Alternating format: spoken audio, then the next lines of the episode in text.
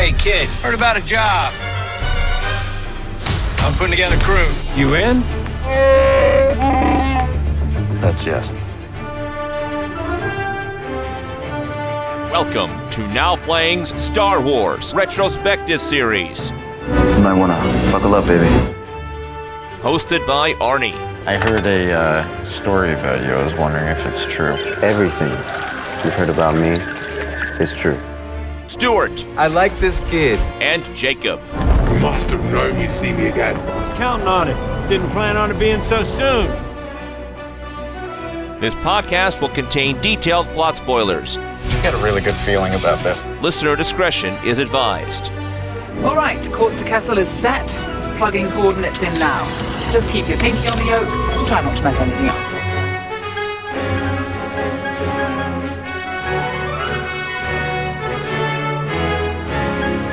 Today we're discussing Solo, a Star Wars story, starring Alden Ehrenreich, Joonas Suotamo, Woody Harrelson, Emilia Clarke, Donald Glover, Thandie Newton, and Paul Bettany. Directed by hmm, that's that's the credits said Ron Howard, so Seventy percent. possibly 80, but it was at one point Lord and Miller. This is Arnie, co-host of Now Playing, and I'm a flyer and I'm a podcaster. And Stuart, And this is fellow scumrat Jacob. Didn't we just discuss Star Wars? It felt like we just did this. actually, I still got things to say. I actually went back and rewatched Last Jedi. I, Oh, look, you, we want to talk about Last Jedi and hate on that some more? I'm down. Let's go. yeah, I think I was too kind. I had a friend who doesn't get out much, and when it came up for home viewing, he was desperate to see it, and I said, "Okay, this should be interesting." I couldn't believe how awful it was. Yes, it is. I need to stop ranking the movies when we review them because I need some time to settle in. you ranked that one very high from memory. Your rankings are very weird because the way I understood your review was I like Force Awakens, recommend, and then I like Last Jedi because it undid everything about terrible Force Awakens. All I'm saying is both of the sequel movies, episodes 7 and 8, have percolated down in my rankings a little bit. Still recommends for both, but fandom has been torn asunder hmm. by episode 8. Forget Marvel Civil War. This should have been called Star Wars Civil War. Star Wars fans at each other's throats. It is so polarizing a film that I have friends whose houses are adorned as much as mine with Star Wars memorabilia saying, I'm just not going to episode 9, or I'm just not going to any more of the Disney films. Some went to this saying, I'll continue with original trilogy characters and watch what they do there, but I am done with Rey, with Finn, with any of that. And then there's others who are like, this is the second coming. This is the storytelling we should have had all along from Star Wars. People love that movie and call it the best, second only to Force Awakens, or it's a heaping pile of dung. And their opinion of The Force Awakens seems, in many cases, to influence their reaction to Episode 8. Those who didn't like Force Awakens tend to think Episode 8 is an improvement. you? I disliked many things about The Force Awakens, and I think 8 was an improvement. Yeah, I saw some toxicity. It seems it carried over from The Last Jedi. People, of just certain political persuasions. They didn't like maybe the women in charge or the diversity. And it seems like now they're going after Kathleen Kennedy. And th- this was their boycott solo. We're not going to take The Last Jedi. So now we got to take a stand and boycott everything to get her out of there. She's the reason for that horrible movie and why everything in Star Wars sucks now. Listen, there's definitely some people dog whistling about that, but that's not the majority of people who dislike Episode 8 and are walking away from Star Wars because of it. That is a small minority. I know many, many people. I mean, I'm talking about people I've known for a decade, people I have worked at Star Wars celebrations with who are still huge Star Wars fans, but are just done with sequel movies. And one of them did go to see Solo and tweeted this picture of them pretty much alone in the theater. And they tweeted, Thank you, Rian Johnson, for making Star Wars films empty. I heard some stories about that, and I was nervous when I bought my ticket. I bought it weeks and weeks ahead of time, so of course there was plenty of seats. And then something happened. I had to change the time, and I had to buy some different tickets. And this was just a week before the film, and the theater was still pretty much available for my choosing what seats I wanted. When I got there, though, it was pretty much sold out. You know, there's those front rows that no one ever likes to sit in. And I went to a late showing on Thursday night, and it was a packed theater, so maybe it's hit or miss depending where you live. Yeah, I'm getting the sense, for a lot of reasons, this is not the event movie of summer, even though it should be. Like, Star Wars is back in May. This should be everything that we want. It's focused on Han Solo. But I pick out three problems. One, yes. It's coming after Last Jedi, which feels both too soon and left a bad taste. Why is this in May instead of December since they moved to that schedule? Why is it just six months later? It's weird because they've always wanted to get their movies back to May. Remember, episode 7 was supposed to be in May, and then JJ said, I can't get it done by May, and Bob Iger said, okay, we'll do December. And then JJ said, I can't get it done by December. How about we do that May thing again? And Iger was like, no more extensions, get it done. And so they had that done in December. Rogue One, they decided to put to December. But episode 8 was supposed to be right after Rogue One. But it took a little bit longer than expected as well, so it ended up being December. And also in there, we were supposed to have a Boba Fett film, but Josh tranked, and so that didn't happen. And now I think they were finally looking at getting back on track with May releases, and then Colin Trevorrow did not work out for episode 9. In basically the steady stream of fired slash leaving directors continually puts their films behind and so this was supposed to be darth vader i'm here to put you back on schedule it's going to last for one movie and we'll see episode 9 in 18 months Yeah, that was my second feeling is that whatever you feel about Last Jedi, one bad movie does not kill a franchise. I don't know. That one's pretty bad. I don't know if I'd go back to theaters if I didn't have to for now playing. Phantom Menace. I mean, they've survived in the past. But I also think that, yeah, there's a lot of behind the scenes trouble surrounding this picture in particular. Maybe all of the new Lucasfilm, Kathleen Kennedy Star Wars films are having these problems, but the fact that directors were fired mid production. I mean, like, not just like, oh, you're not going to make your vision. They were making their vision, and then one day they were moved to executive producer. lord and miller i mean to catch people up they did the lego movie they did 21 and 22 jump street they were brought in here this movie was written by lawrence kasdan who wrote empire strikes back return of the jedi Big Chill. well, he directed that too, but he was brought back to do The Force Awakens. And this is his fourth Star Wars film. And given that he pretty much defined the Han Solo character in Empire, seems like the right person to do it. So Ron Howard's filming the same script that the other two directors that got fired were doing? Yes, and that's where the trouble lie. Lawrence Kasdan did the script with his son Jonathan Kasdan. I think he's trying to hand the baton perhaps to his son who is not working as much, whereas other son Jake Kasdan just did Jumanji. They wrote the same script, but Lord and Miller thought they were brought in to make a comedy. And Lucasfilm thought they were brought in just to add a little bit of humor to the script the Kasdans had written. And so it became very problematic as Lawrence Kasdan was on set demanding things be recorded directly as written on the page and Lord and Miller saying, "Hey, we're going to set up this gag and you guys just improvise." So bizarre, this is the same company as Marvel, you know, with Disney at charge of everything, and they can't get it together. It just seems like such a mess. Keep in mind, these are separate entities. It's like how Pepsi and Doritos are both owned by PepsiCo, but I don't think that the same person is doing quality control or packaging. Yeah, but I'd never been into a Dorito that had this much mold on it. I mean, it is strange that one series can come out of the gate and have actually even be even more prolific, have even more installments coming at a faster rate that have a higher success rate and overall audience positive feelings. Yeah, this is four films in, and yeah, it just seems like they're hiring directors who walk away disgruntled. And I'm going to support Kathleen Kennedy on this one. I do think she was perhaps part of the problem with episode 8.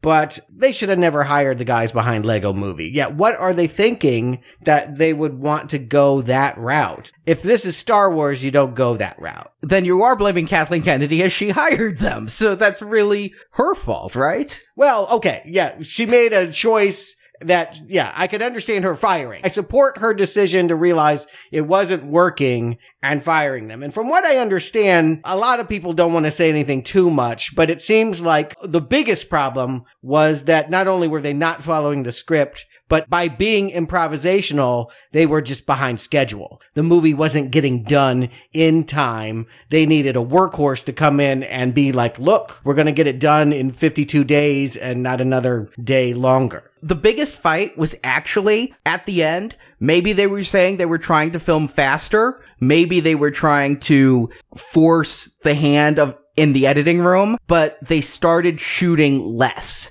They were doing fewer angles. They were doing less coverage. They were really limiting the choices. So they were shooting word for word what the script said. And then they were also doing their improvisational takes. But then when they tried to speed up, they were favoring the improvisational takes with the coverage and not giving them what they'd need to use the script takes. So that was the breaking point. They halted filming and then they were gone. And a few weeks later, Opie Cunningham. Yeah, we've talked about him what once before with Willow. Yes. So there's a Lucas connection there. Not to mention his acting career was American Graffiti. So he has a tenuous connection to this universe. It's not the craziest decision in the world. I think Ron Howard, I'm like, he's a big director. He does like real movies. That, that's a great choice to bring in and try to save this. And then I look at his filmography. Man, when was the last time I cared about one of his movies? Maybe Apollo 13. I don't care about those Tom Hanks, Dan Brown, Da Vinci Code things. How the Grinch stole Christmas. No thanks. Steal it. Get away from me. I haven't seen A Beautiful Mind. It's on my DVR. I want to get to it. Uh, it's all right, I guess. Frost Nixon is also on my DVR. I want to get to it. That's actually probably my favorite of all his films. My favorite films of his are from the 80s Splash and Parenthood.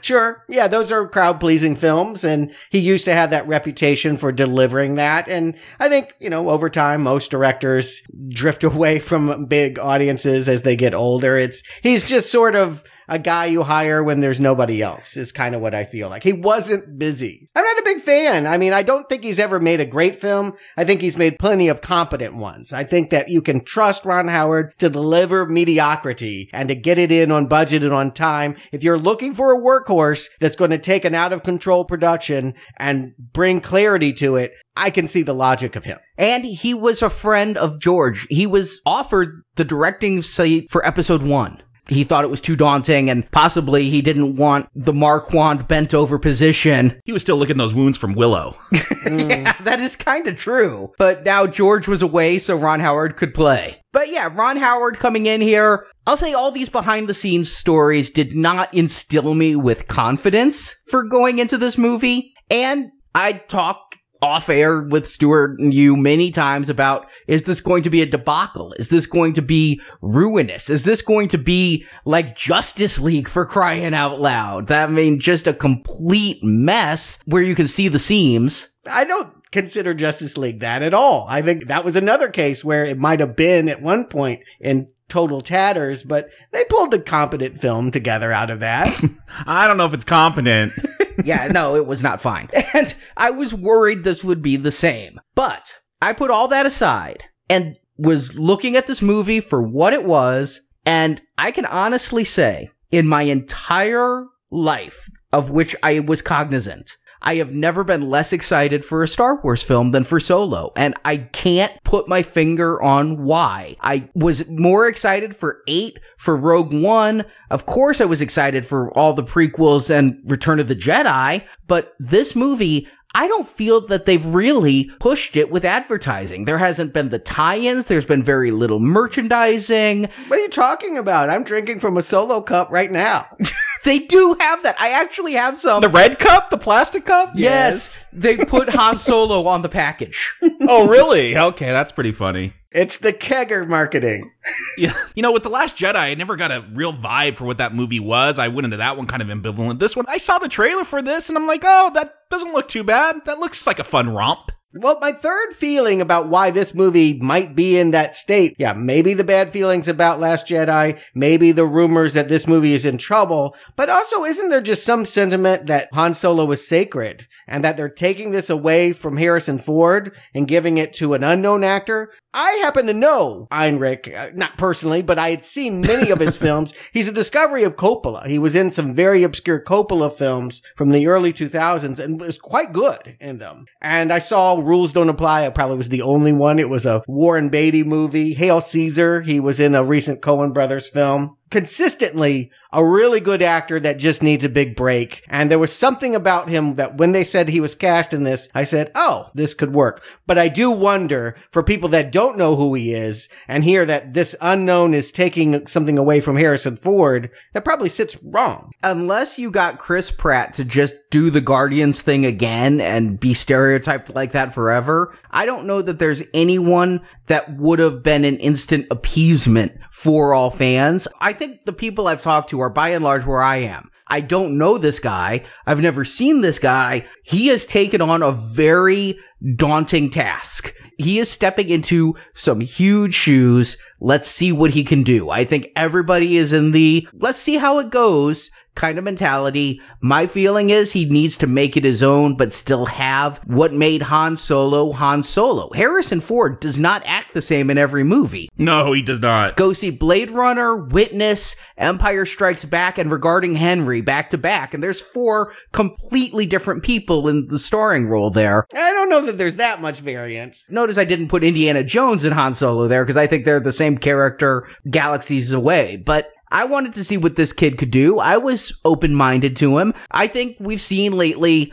Stuart pointed it out on a previous show. A lot of recasting has happened with younger actors. In many cases, it ends up working where you don't think it can. Chris Pine and Star Trek being a huge one. And I think about that Star Trek reboot a lot about how you had certain people doing a spot on impersonation. Karl Urban doing a direct impersonation of DeForest Kelley as Bones, and Zachary Quinto kind of riding the line, and then Chris Pine doing his own thing. He was not going to be Shatner. So I think we definitely have Donald Glover doing the Karl Urban here. So I imagined that Alden was going to do his own thing. I heard they had to give him acting lessons. That, that was like one of the most concerning things is that your lead can't act. It's confirmed. There was an acting coach brought on because Lucasfilm was not happy with his performance. But what it was was teaching him to be Han. Yeah. And they said they noticed an almost immediate improvement in his performance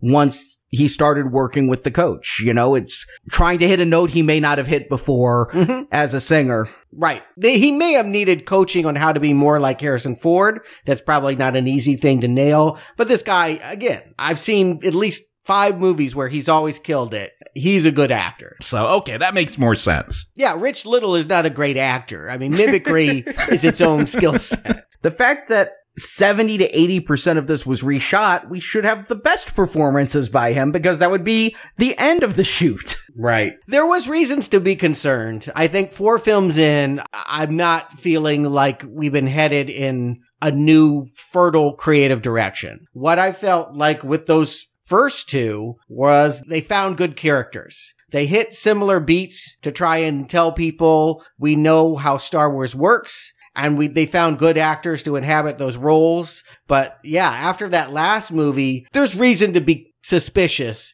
about the people making choices up top. Understand, a lot of people loved that movie. I mean, it's polarizing. I don't know whether or not that's reason to be concerned. The biggest concern that I relate to that I've seen people express is what does Star Wars have to offer new? It's like we're gonna fly, we're gonna blow up a giant ball that's a battle station. What else can you do? What other story can you tell? It's an entire galaxy, and this goes back to the prequels. A problem with them is that Lucas made that galaxy a lot smaller. But what's new here? How can we expand? And I feel like, oh, we're gonna tell an early Han Solo story. He's not a good guy. He's a rogue. He's a criminal. He's a smuggler. So yeah, oh, we could do like a cool heist story or something. At least there, there's something different that we haven't seen in Star Wars. And can we start finding something new to do in Star Wars? Well, I have read about a hundred Star Wars expanded universe novels before they were all wiped out of continuity like shaking a frickin' etch a sketch. Yeah, they no longer count. I have read Han Solo's early adventures twice now. The first were three really great books by Brian Daley, and they weren't an origin story for Han so much as they were adventures Han and Chewbacca went on in the Falcon before they met Luke. And those were really good books and ended with Han saying, Hey, I hear there's a job at Jabba the Hutt's. We should go try to get some money that way. Much like this ended. And then A.C. Crispin wrote what's considered the definitive Han Solo trilogy that traces him from childhood through adulthood, ends with him walking into the cantina. And guess what? There's a love of his life he does jobs with, and then things don't work out. All I knew about the expanded universe stuff is that he, at one point, worked for the Empire. He was a pilot or something, and he had some falling out he had to run away from. But again, there's a cool story. Like, you know, we kind of got that with Finn in The Force Awakens, a stormtrooper that becomes a good guy and deserts the Empire. But there's something neat that they could run with. A lot of this comes from George Lucas's mumblings. Lucas says something and it instantly becomes canonized. Well, I think what Lucas said way back when is the stripe on Han's pants was a The Corellian, Corellian blood, stripe. and that he was kicked out of the Imperial Navy. He was a pilot because he saw Chewbacca being enslaved and rescued Chewbacca from the Imperials, and then they ran off together and became pilot and co pilot. So I think these are things that were said by Lucas that still have to be honored. And so we'll see a lot of that here. The stuff that has been said about him since 1978 is brought to life in this movie. It's not that different from Marvel. I mean, Marvel has storylines and comics that connect to all of these new movies, and yet they pick and choose their best ideas. They're not going to be so beholden to what was done 20, 30 years ago in print as to not go with a great idea that they have. So, yeah, I think you take inspiration and you certainly want to create the impression that Lucas likes what you're doing with his property. But I do think that probably they're not going to read old EU novels and say, we must make it this way. Oh, they read the old EU novels. I'll get to it. But my God, did they read the EU novels? I mean, they're bringing stuff in. Let's not forget the cartoon series. Clone Wars ended. They did Rebels that takes place actually a few years after this movie, and they brought in some stuff from the old EU and made them canon again, like Grand Admiral Thrawn. So they're really spidering out and, in my mind, making a little bit confusing this new canon. What's really happened? What hasn't happened? Yeah, I definitely have questions as to when this movie is taking place. Yeah, did the Phantom Menace happen anymore? I think it did. We'll talk about it. Now, I did go see this at the fan event Thursday night. They were giving a poster, some buttons, and supposed to be giving out these replica dice that were going to be actually metal and weighty and plated gold. Well, no dice. But I did get a poster and some buttons.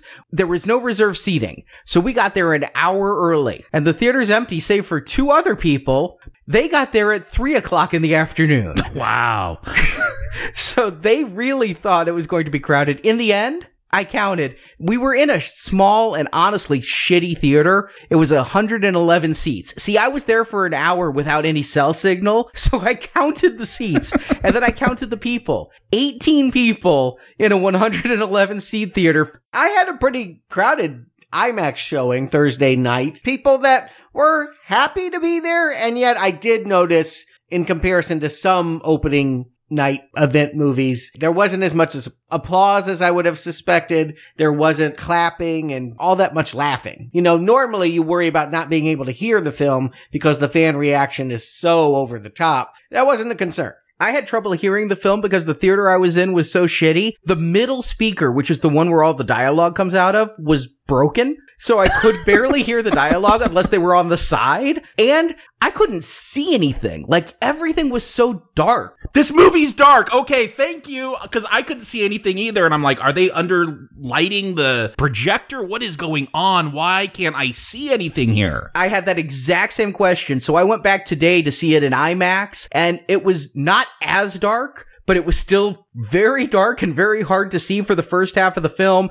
but the sound was better. See, and I'm going to just put it out there already. I think this is cinematography wise the best looking Star Wars movie of all time. If you like looking at a blank screen, yeah, I mean, I couldn't see most of the picture. No, it's a well photographed film. It has detail. Yeah, there's blacks in it. That's all there is. Show It's- me some lights. yes. I had trouble in one shot. There's a gray ship against a gray sky with a gray landscape. I not colorblind. I have very, very good vision, especially for my age, and I can't find distinction in what's going on. And you didn't have 3D? No, I never saw this in 3D, but it felt like that kind of color muting that 3D glasses would do both times I saw it. I can't even see half the characters' faces on Corellia. Okay, good. I felt like, oh, I don't know if I can review this. I couldn't see anything, but it sounds like it's a problem with how it's filmed because this theater has never had that problem before of an underlit show. Yeah, I did go back to the IMAX theater. It was about half full on a Friday afternoon, and I got to admit, I was people watching as much as movie watching to see if there were any reactions because in the crowd of fans at the fan event, there was not a single laugh. There was not a single applause. There was nothing. And there was maybe a little bit of laughter at one point in the half full IMAX, but that was a pretty sedate experience as well. Yeah, I was in a pretty full theater and no reaction. Nothing. No clapping, no laughing. Movie ended. Everyone kind of just got up and shuffled their way out. It was weird because, you know, in LA, those crowds like to get into it. The fan event, it always has some extra content. I get to see something nobody else gets to see and that they don't put on the Blu-ray or even YouTube with Thor Ragnarok. I got to see an interview with the composer with Last Jedi. I got to see an interview with the composer. wow. What did the composer have to say this time? Yeah, why, I can't imagine why people aren't shelling out for these fan events. They don't give you your dice and you can learn about the score. I put you in the smallest theater. Yeah, bad projection. 25 a ticket. Mm. I did see some behind the scenes stuff with Black Panther and Infinity War. Here, it was Ron Howard. And I'm there taking my notes for the first watching, and I write Ron Howard, and I put my pen down, and I'm like, well, he's thanking us for coming. I don't, I don't need to write that down. He's talking about the great cast and crew he worked with. Just platitude, platitude. I don't need to write that down. He's saying, let's start the movie. What the? That's what I get? That's my bonus footage is just fluff from Ron Howard. But let's find out what we think of it. Arnie, why don't you give him a plot? It's a dark time for the galaxy. A few years earlier, Chancellor Palpatine declared himself emperor, and his imperial army of troops are creating terror in system after system. But none of that matters to young Han Solo, played by Alden Ehrenreich. Solo, starring Alden, an orphan growing up on the world of Corellia, he's been forced to work as a thief for the evil Lady Proxima. But he dreams of getting off the world and becoming a pilot, and he wants to take with him his girlfriend Kira, played by Emilia Clarke spelled Q I apostrophe R A because K I R A is just too mundane. Eh, they used it in the Dark Crystal. You can't copy that. But when Han gets his hands on enough loot to buy his way off world, he and Kira are separated and Han must escape alone. He enrolls in the Imperial Navy. Three years later, he was kicked out of the Navy for insubordination and now serves as a grunt in the Empire's infantry. But while in battle on the planet Mimban, Han runs into a group of criminals impersonating Imperial officers. Han asks to join them as he wants to get out of the military, but their leader, Tobias Beckett, played by Woody Harrelson, has Solo arrested as a deserter instead. In his cell, Solo meets and teams up with the giant Wookiee Chewbacca, and the two break out. They catch up to Beckett, who takes them into their group, thinking the Wookiee's raw strength will be helpful. The first mission they undertake is to rob some hyperfuel, but the mission is interrupted by a raiding group led by a mysterious masked criminal, Enfys Nest. Only Solo, Beckett, and Chewbacca survive the mission, and they must now answer for their failure to Dryden Voss, a crime lord of the group Crimson Dawn, played by Paul Bettany. Solo and Beckett offer to do another job to deliver the fuel, robbing the mines of Kessel. But to do that, they need a fast ship. So Voss sends along his assistant, Kira, who somehow got off Corellia on her own and joined Crimson Dawn in the past three years. Kira introduces Beckett and Solo to Lando Calrissian, a gambler played by Donald Glover. Using his ship, the Millennium Falcon, they fly to Kessel and steal the fuel, Han escaping by doing the Kessel run in under 12 parsecs. They go to the planet Savareen to meet Voss, but they're again intercepted by Enfys Nest, who is revealed to be a young woman stealing supplies for the rebellion against the Empire. Solo agrees to give her the fuel, but Beckett knows this is a certain death sentence from Voss, so he goes on the run. In fact, he goes straight to Voss and tells him of Han's duplicity. Han and Voss fight, but Kira gets the fatal blow to her boss. During the fight, Beckett took Chewbacca hostage and stole the fuel, so Han chases after them, and in a duel with Beckett, Han shoots first and kills his mentor. But before Han and Kira can be reunited, her ship takes off. Her real goal was to kill Voss and take his position in Crimson Dawn. Now a crime lord herself answering directly to formerly Darth, formerly of two biological legs, now known only as Maul, played by Ray Park. He is the secret head of Crimson Dawn. Alone, Han and Chewie catch back up to Lando and beat him in the card game Sabacc, and now Han is the owner of the Millennium Falcon. He sets course for Tatooine, where Beckett told him a gangster is looking for some men to do a job. They jump to hyperspace as credits roll. We start off in Corellia, which is, I guess, Han's home planet. Is it all just scummy like this? I know about the Corellian blood stripe because it's just funny to me that the stripe on his pants has a whole backstory in Star Wars lore. if you read that lore, it's a much more, it seems like advanced planet, but here he's like just a street kid stealing for a gangster. I didn't read the lore, but I did read this opening. It's not even a scroll this time. It's just a couple of intertitles. It's just text that pops up. Yeah. I feel like they do it only because they know they have to do it. But No, they didn't do it though with Rogue One. The reason I think we don't have a scroll here is because they didn't do it for Rogue One. And so somebody's there like, oh, we said we weren't going to do scrolls for solo movies. And they're like, listen, we can't spend the time to set up that Han was an orphan in this Oliver twist like scenario. You can't set that up. That's a thing they do in movies. You could set things up in films without having text at the beginning. That is lazy writing to have to have text in the beginning to explain it. And who this Lady Proxima is, I would have a lot more questions about what's going on without those couple pages of text. Oh, I don't even remember the text. I can tell you what it said, except Ron Corellia. Yeah, it says there's someone named Lady Proxima that takes runaways and puts them in a life of crime, and one of them yearns for the stars. Who could that be? And when we catch him, he's stealing a land speeder. We're going to jump right into action. I do feel that the Kasdans looked at the original Star Wars movie about how that began with Vader and the stormtroopers coming in, throwing us right in the middle of action when we didn't quite know who was attacking who and why. Here, Han's on the run in a land speeder. We're not sure why he's running. All we know is in the middle of a crisis, he's going to put gold dice on the dash. And the camera's got to tilt up and show us a triangle ship. They still keep to formula. I don't remember dice being a thing in the original, but You saw The Last Jedi twice. That was a big deal in The Last Jedi, those dice. It was. I mean, Yeah, that the whole thing. Mark Hamill gives him to Carrie Fisher. Remember Han? Here's those dice he loved to hang from the rearview mirror of the Millennium Falcon. I feel like we get more about these dice in the first five minutes of this movie than we do in the entire Star Wars saga prior. The dice thing in the original A New Hope, Lucas put some dice there to kind of be like the space version of fuzzy dice and thought it would be funny because it was supposed to be like a hot rod. And now with episode 8 and now this, it has become more prominent than you could ever imagine. Yeah, I never noticed those dice until I think the DVDs came out and that picture was cleaned up and brightened. I'm like, oh, look at those weird dice. I don't know if they show up in any of the other Star Wars films until The Last Jedi. I only saw them in that first A New Hope. It's like, oh, we're going to take all the smallest little things and this is a prequel, so we're going to explain where they come from. This is the annoying thing with prequels. Just tell a story. I don't need to know the backstory of every prop. That's why a Corellian blood stripe is so funny to me because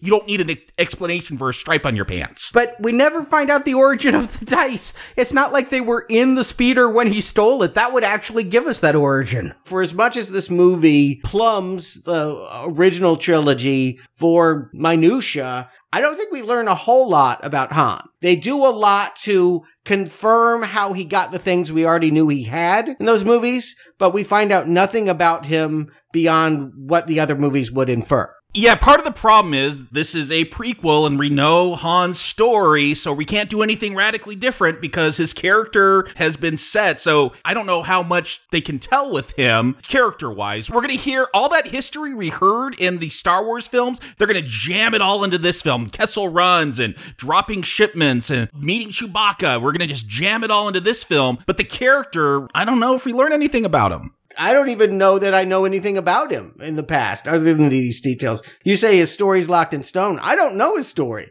And at the end of this movie, I still don't know his story. I'm saying his character, that roguish charm. What's his character arc here? I definitely see a character arc. It's his becoming streetwise. He was initially very naive. This is him getting his cynical attitude. This is where he learned it. But I am at a point right now where I am just feeling done with prequels, done with yes. going back and telling an origin story because I realized we had three movies of doing that with Darth Vader. And what did we really learn other than he pod raced? He doesn't like sand. And that he had a secret love affair. We learned more about what the Jedi allow him to do than we did about him. He hit the beats we expected him to hit. Here we are with Han, and again, they could be surprising. They could pervert expectations and give us something truly shocking. And instead, we get him doing the exact same things that we expect for him to do. The fact that we're going to learn that his last name isn't really Solo, that we got to have an origin for Solo, I don't need that. It's a silly last name, but that's his last name. Why do we need an origin story for it? I mean, no one comes from nothing. Who are these parents that he keeps denying he has no connection to? We'll never find out. They signed this actor for three movies, and he does talk about how he's not close to his father, but never knew his mother. They're leaving hooks for future movies. Oh, yeah, the Darth Maul's coming back. I thought they were covering their ass because this whole thing is about him learning to fly, but he never gets the chance to even test one out. How would he know how to fly by the time he's jumping in the seat? They have one line for him to say, My father was a pilot. And how does he know what his father did if he's supposedly this runaway orphan who's been living with Lady Proxima for most of his life? Well, obviously there's more there to be told, and my rule is is if you're going to give us the prequel, that we learn this now. You're not going to meet this out over a trilogy or six films or what have you. That's what this film is here to do. Yeah, I thought this film, there's a line that comes a little bit later. What's the difference between a tribe and a family? And I'm like, oh, okay, there's the subtext for this film. It's going to be Han Solo alone learns to accept other people and have a family, even though they're not biological. Nope. There's no subtext in this film. There's nothing about that. It's just here's a guy that's gonna fly the Millennium Falcon through some clouds. I'm actually gonna bet that that was the theme and then the script guy got it. Yeah, where is it though in this film? I mean, think about Lego Batman, and that was about Batman realizing that he needed his Bat family. I'm sure that they were planning something similar. My mysticism was if you're making a legitimate prequel to the work that Lucas and Harrison Ford did, I don't know why you would bring goofs into the room until I see the scene of him standing before Proxima and holding up a rock and doing beatboxing to make it seem like a thermal device, and it just clicks for me. They're chasing Guardians of the Galaxy. They want him to be Star Lord so bad. He even calls himself an outlaw. Now it makes total sense. Star Wars is old and fuddy duddy, and this new thing came along and got all the kids excited, and they have to keep up. This is the trends. We see this all the time in James Bond, by the way. James Bond has to go to outer space. James Bond has to rap. He has to do whatever the kids are doing in order to stay relevant. And that's what's happened. If you're making a, an origin story for Han Solo and he's played by a young person, then he needs to emulate the movies that young people like today. But if you're going to do a story about a, a roguish anti hero like what Harrison Ford played, I don't know if I want them to copy Star Lord, but I don't necessarily have a problem with this tone. Like when get the reveal of Lady Proxima, and it's this weird worm that comes out of the water. I'm like, ooh, this is strange. I kind of like how bizarre this all is. But yeah, he's going to make noises and pretend to have a thermal detonator. I don't think that's the wrong avenue. If you're going to have a more jokey Star Wars, Han Solo might be the character to try to pull that off with. And here is the first of an endless number of references and callbacks that to other Star Wars. There's so many. that he's going to say, I'm holding a thermal detonator and use it to try to ransom the giant slug because Lady Proxima is like this underwater vampire caterpillar thing. It looks like Lair of the White Worm meets Fright Night, but he's going to do exactly what Leia did. What Leia did with Jabba? Is that what you mean? Yeah. Okay. If I had a quarter for every reference and every callback in this movie, I could retire today. And there's a moment with Woody Harrelson in the costume he wears where I just threw my arms at him. I'm like, I'm done. Does it all have to be callbacks to stuff that's going to happen in the future? Wait, wait, wait, wait. What's going on? Because I was saying all of this last week, and you guys told me I was crazy for being mad at Deadpool for referencing his great mythology. But I think it's different with Star Wars. You guys need to own up to the fact that this is more precious to you, and that when people start mining it for fan service, you don't feel served. You get angry. No, no, here's the thing. With Deadpool, that was about characters and keeping those characters consistent. Here, it's just, hey, we got these other films and let's remind you of that stuff. Let's mine that and just bring up stuff that doesn't need to be brought up. Deadpool making jokes. That's what he did in the first one. He's going to make jokes again here that we're going to have a thermal detonator in front of a slug, just like Princess Leia did with Jabba the Hutt. Can we do something new? Well, I think today's humor is referential. And I do think this was conceived as being Guardians like and full of pop culture jokes. I think that if you had the original directors directing at their rat a tat pace, something that you would expect in a Lego movie vibe, all of this would be playing with that energy. What's strange about it is that they tamped the comedy down so flat that it just feels like any old Star Wars movie, which leaves you with a comedy with all the jokes broken on the ground. And the fact that we're not in on the joke. We don't see what's in his hand. We can barely see a damn thing on the screen. so it's not until Lady Proxima goes, it's a rock. That we know he's bluffing and she knows from the beginning. Here's the other problem I have, and it's specifically with the first third of the movie. The beginning feels chopped up. I don't know if the 80% that was reshot was reshot after he hooks up with Woody Harrelson and Lando Calrissian, but from the very first opening of that race through the train heist, I'm thinking this is a jumbled mess that I can't follow. And then it finds its groove and it really smooths out. But I have a real serious, having seen it twice, editing slash pacing slash storytelling problem with the first third. It's because they got to fit all that mythology into this one single film. You cannot underestimate what happened by removing those directors. I don't care what they're saying. This was not going to be the same script. They had different ideas about what was going to happen, and they were riffing and improvising and bringing all of that up for humorous effect,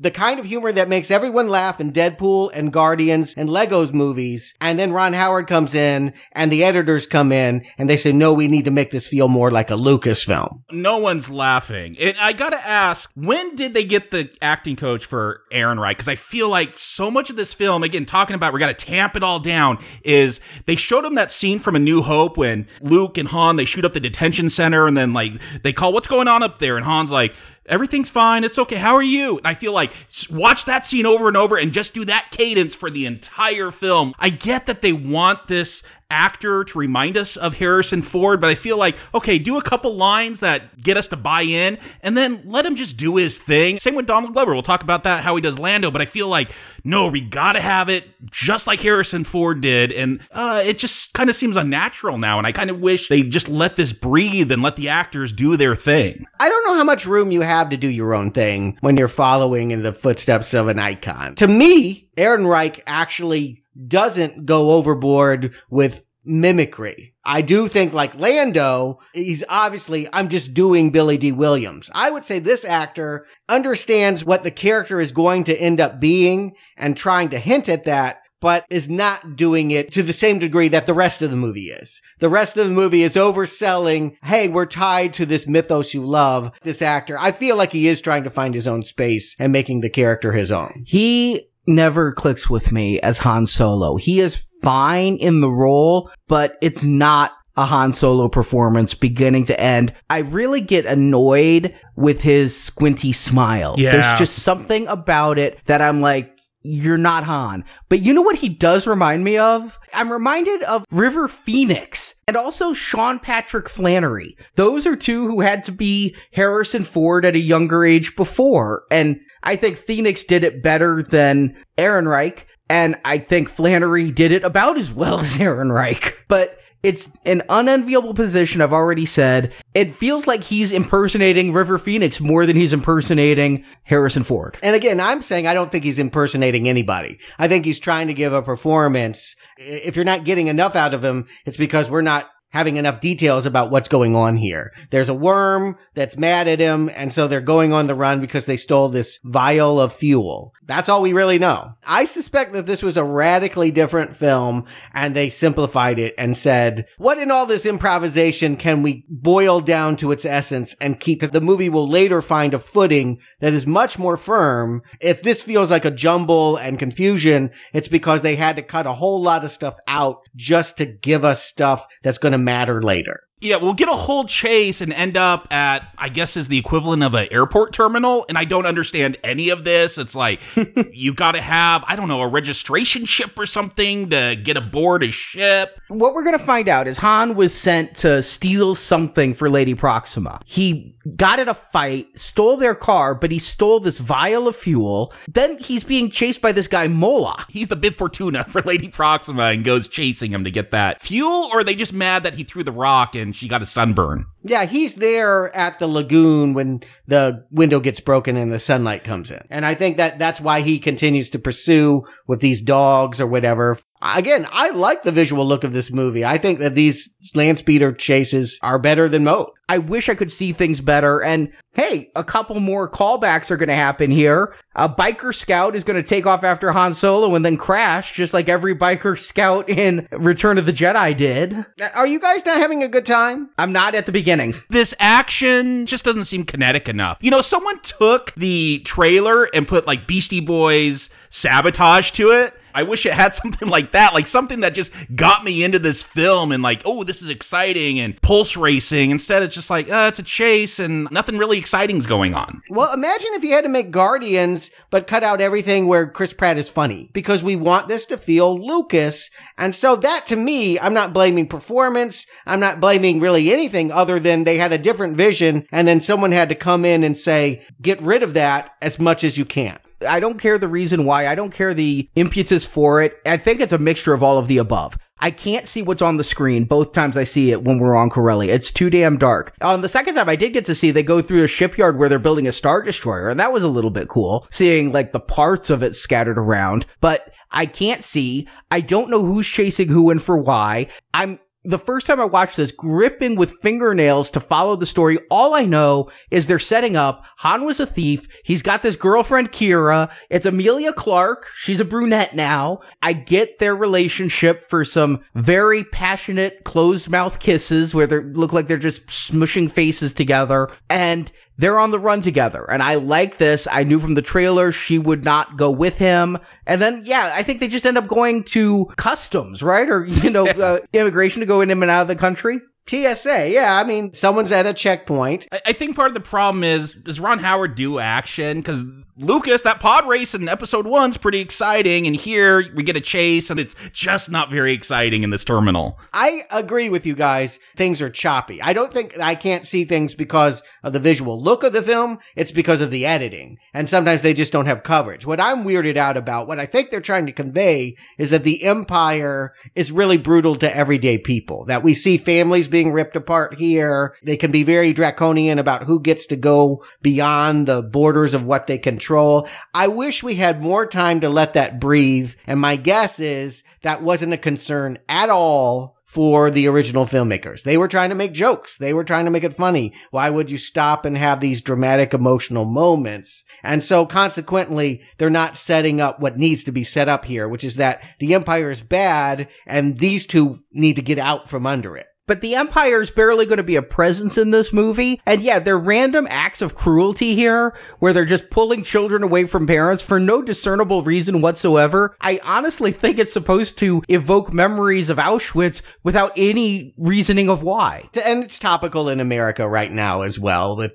immigration policy changes. Yeah, but again, I feel like this is a pretty subtextless film. Like, you might have things with ideas that another director or writer would have done something with. It just doesn't happen here. Like, this is just so bizarre that we're going to pull out some space gas and bribe an officer to let us on a spaceship. I don't think it's that bad. I was with that in that there's corruption everywhere in the Empire. She's corrupt. I was more confused because I thought it was Denise Crosby behind there. But I don't understand why not Denise Crosby closes the gate after only one of them gets through. They grab Qi'ra and then she just closes the gate because I don't understand what this space terminal is all about. Nothing's making sense. It's just people chasing each other. I thought it was pretty cut and dry. I thought it had been designed to give you a very simple idea. Two lovers on the run think they're going to get away from their evil guardian and they have this one vial that's like the currency of now and they pay off the guard but just as they're about to leave the henchman catches up. Although i don't think it's moloch that grabs her. No but it was the guy who had the hounds. They had some hounds that they were sending after and the hounds were there too. When the screen's all black they all look the same. That is true. It is hard to see but i could tell they looked like cenobites the little hounds because they had the big teeth and things. They kind of looked like chatterer only they weren't chattering.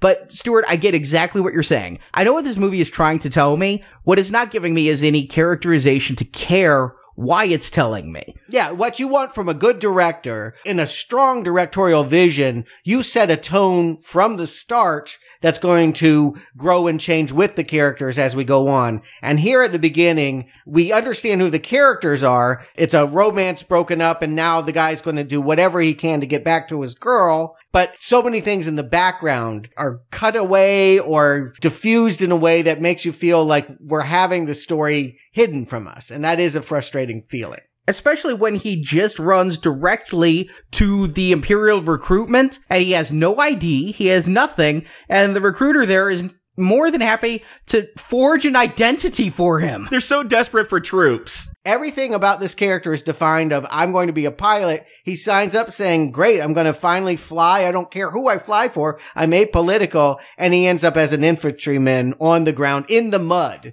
For 3 years, he is just crawling through mud. There's one joke here and it is so poorly told. It's like a 4-year-old trying to repeat a stand-up comic because the guy gives him his identity and says, We'll have you flying in no time. And then it says three years later and he's flying through the air. I got the no time the first time that no time means he's still not flying three years later. I didn't catch that that's a big joke. We'll have you flying and now he's flung through the air. You would get it if this were done with Legos though. Again, these feel like jokes that were in that Lego Batman. If the pace were quick and there was just a lot of silliness, we would see that as another pratfall. I think I will also go back to blaming the editors. Again, maybe they didn't have enough to work with, but the other thing is I think editing for jokes is like having the same kind of comedic timing to tell a joke. And if you're not somebody who's used to editing for comedy, just the mere amount of time between the beats can make or break a joke. And I think it broke that joke here. And the planet Mimban, actually, where Han was at the war, is from Splinter of the Mind's Eye, and it's one of Lucas's own concepts for a sequel. And then I'm confused because I thought the Empire's infantry was stormtroopers. Who are these grunts? Yes.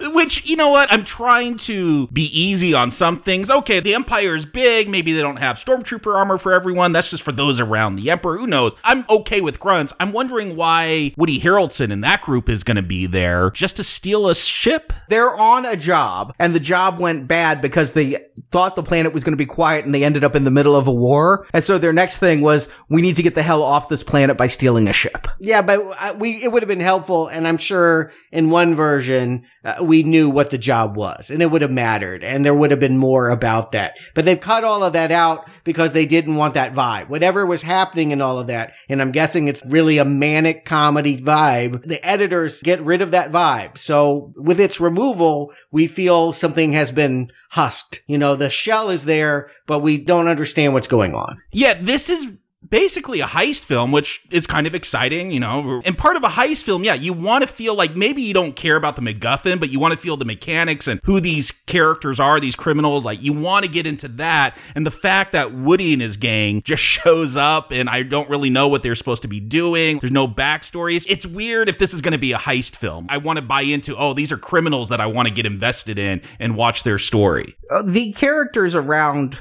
Woody are so underserved that it's sad. One of my favorite characters in the film is Rio Durant, the four armed pilot, voiced and played by Jon Favreau. I really like this guy's sense of humor, the way he's like, you know, this kid could be helpful. Let's just take him along. I really like that character. He's gonna die. Thandie Newton. I have loved Thandie Newton since Mission Impossible 2.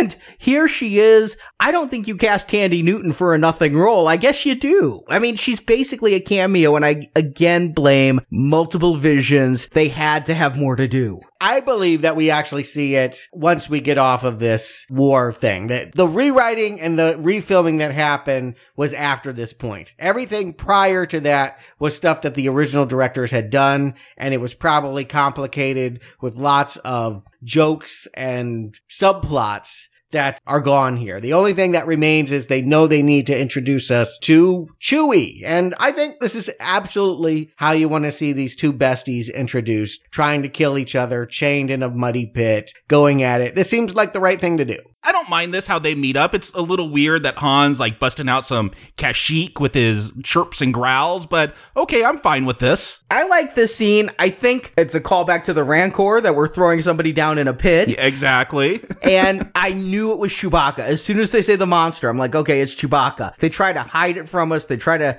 have shadows in the. It's already dark, so you have darkness in dark. Yeah, the screen is black again. but yet they show the tendrils of hair. I know it's Chewbacca. That doesn't ruin it for me. And then they've got two stormtroopers who I actually enjoy up top cheering for the Wookiee to eat Han. My reference is the Defiant Ones. It's a 50s movie about two unlikely people that end up getting out of a chain gang and having to work together. And that would have been fun to play with for a while. Here it's just a bit with these guys chained at the ankle, one running one way, one running the other way, and then getting picked up by Woody and the Marauders. But when they get off the planet, based upon our conversation, I now wonder if my cut had an error, like my print was bad. Did you guys have a scene of Han and Chewie naked together in a shower? Because that seems Yes. like something they might have wanted in the previous funny cut of the film that somebody accidentally left in in Final Cut Pro or something. Well, I don't think they want this movie to not be funny. They just don't want it to be a farce or airplane, uh, mile a minute jokes. But that's not funny. oh, it's the one scene that got a laugh in the theater I was in. I just find it awkward and off putting. And then they're immediately to a job. They're got to steal some fuel from a train. It's going to be a train heist. I'm excited because I love Ocean's 11. You give me a good heist film like Logan Lucky, I'm down for it. And so I wonder if we're going to have a lot of planning. We see them using the macro binoculars to plan what they're going to do. And then they just have this little bit of a dinner where Woody is going to spend the movie dispensing little fortune cookies of wisdom. And it starts here about not having too much attachment. And we find out that he and Val are a couple, though, that even he needed somebody there. I didn't expect that from them. Yeah, I think the movie gets much better from this point on. I like the idea that we're going to have a train robbery. It's very old fashioned. Star Wars has always pulled from old movies, old genres, and just the early 20th century. If you think about the war and it being influenced by World War One and World War Two, train robberies and westerns and that kind of vibe, it's right to bring that in here. And I do enjoy the scene. I'm down for the heist, down for the robbery. It's just, I never feel that adrenaline pumping. This should be exciting. They're holding onto this train, does this cool, like, curvy thing as it goes around the track, and it's just there. You know, in Breaking Bad, they do a train heist to get the chemical that used to make meth, and that's just two people robbing a train, and it's super exciting. Here, it's just, oh yeah, there's some flying stuff and some shooting, but as a heist film, it doesn't work It's just like, oh, we're gonna detach the train and lift it up with our ship. I want that planning. I want, you know, those schematics and really getting invested in them accomplishing this mission. I agree. I'm still feeling like I'm on the train. Like I'm on this super bullet train that is just not giving me a chance to breathe. Even though we had one scene where I get to like Jon Favreau, which is the only scene he'll ever have because I should have realized that the buzzards were circling. I really thought this would be this crew working together the rest of the movie. I thought we were going to have Mission Impossible here, and these were our people. I didn't realize we were having Mission Impossible 1, where we're going to kill off most of the people in the opening scenes and then have Ethan on the run. Well, you gotta kill Rio, and I agree. He's a colorful, enjoyable little character, but you gotta kill him because it gives Han the chance to finally be behind the wheel and be a pilot. Again, that is the guiding light to everything that he is doing is I have got to be a pilot. I want to fly. And so if they, they already have a pilot. They don't need him except now that pilot has been shot by some of the people guarding the train. And so Han has to leave Chewie to decable the rest of the car while he goes up there and flies the ship. Seems like a poor planned job. I like the energy of it. I like how the train tilts. I like the Viper droids that are waiting.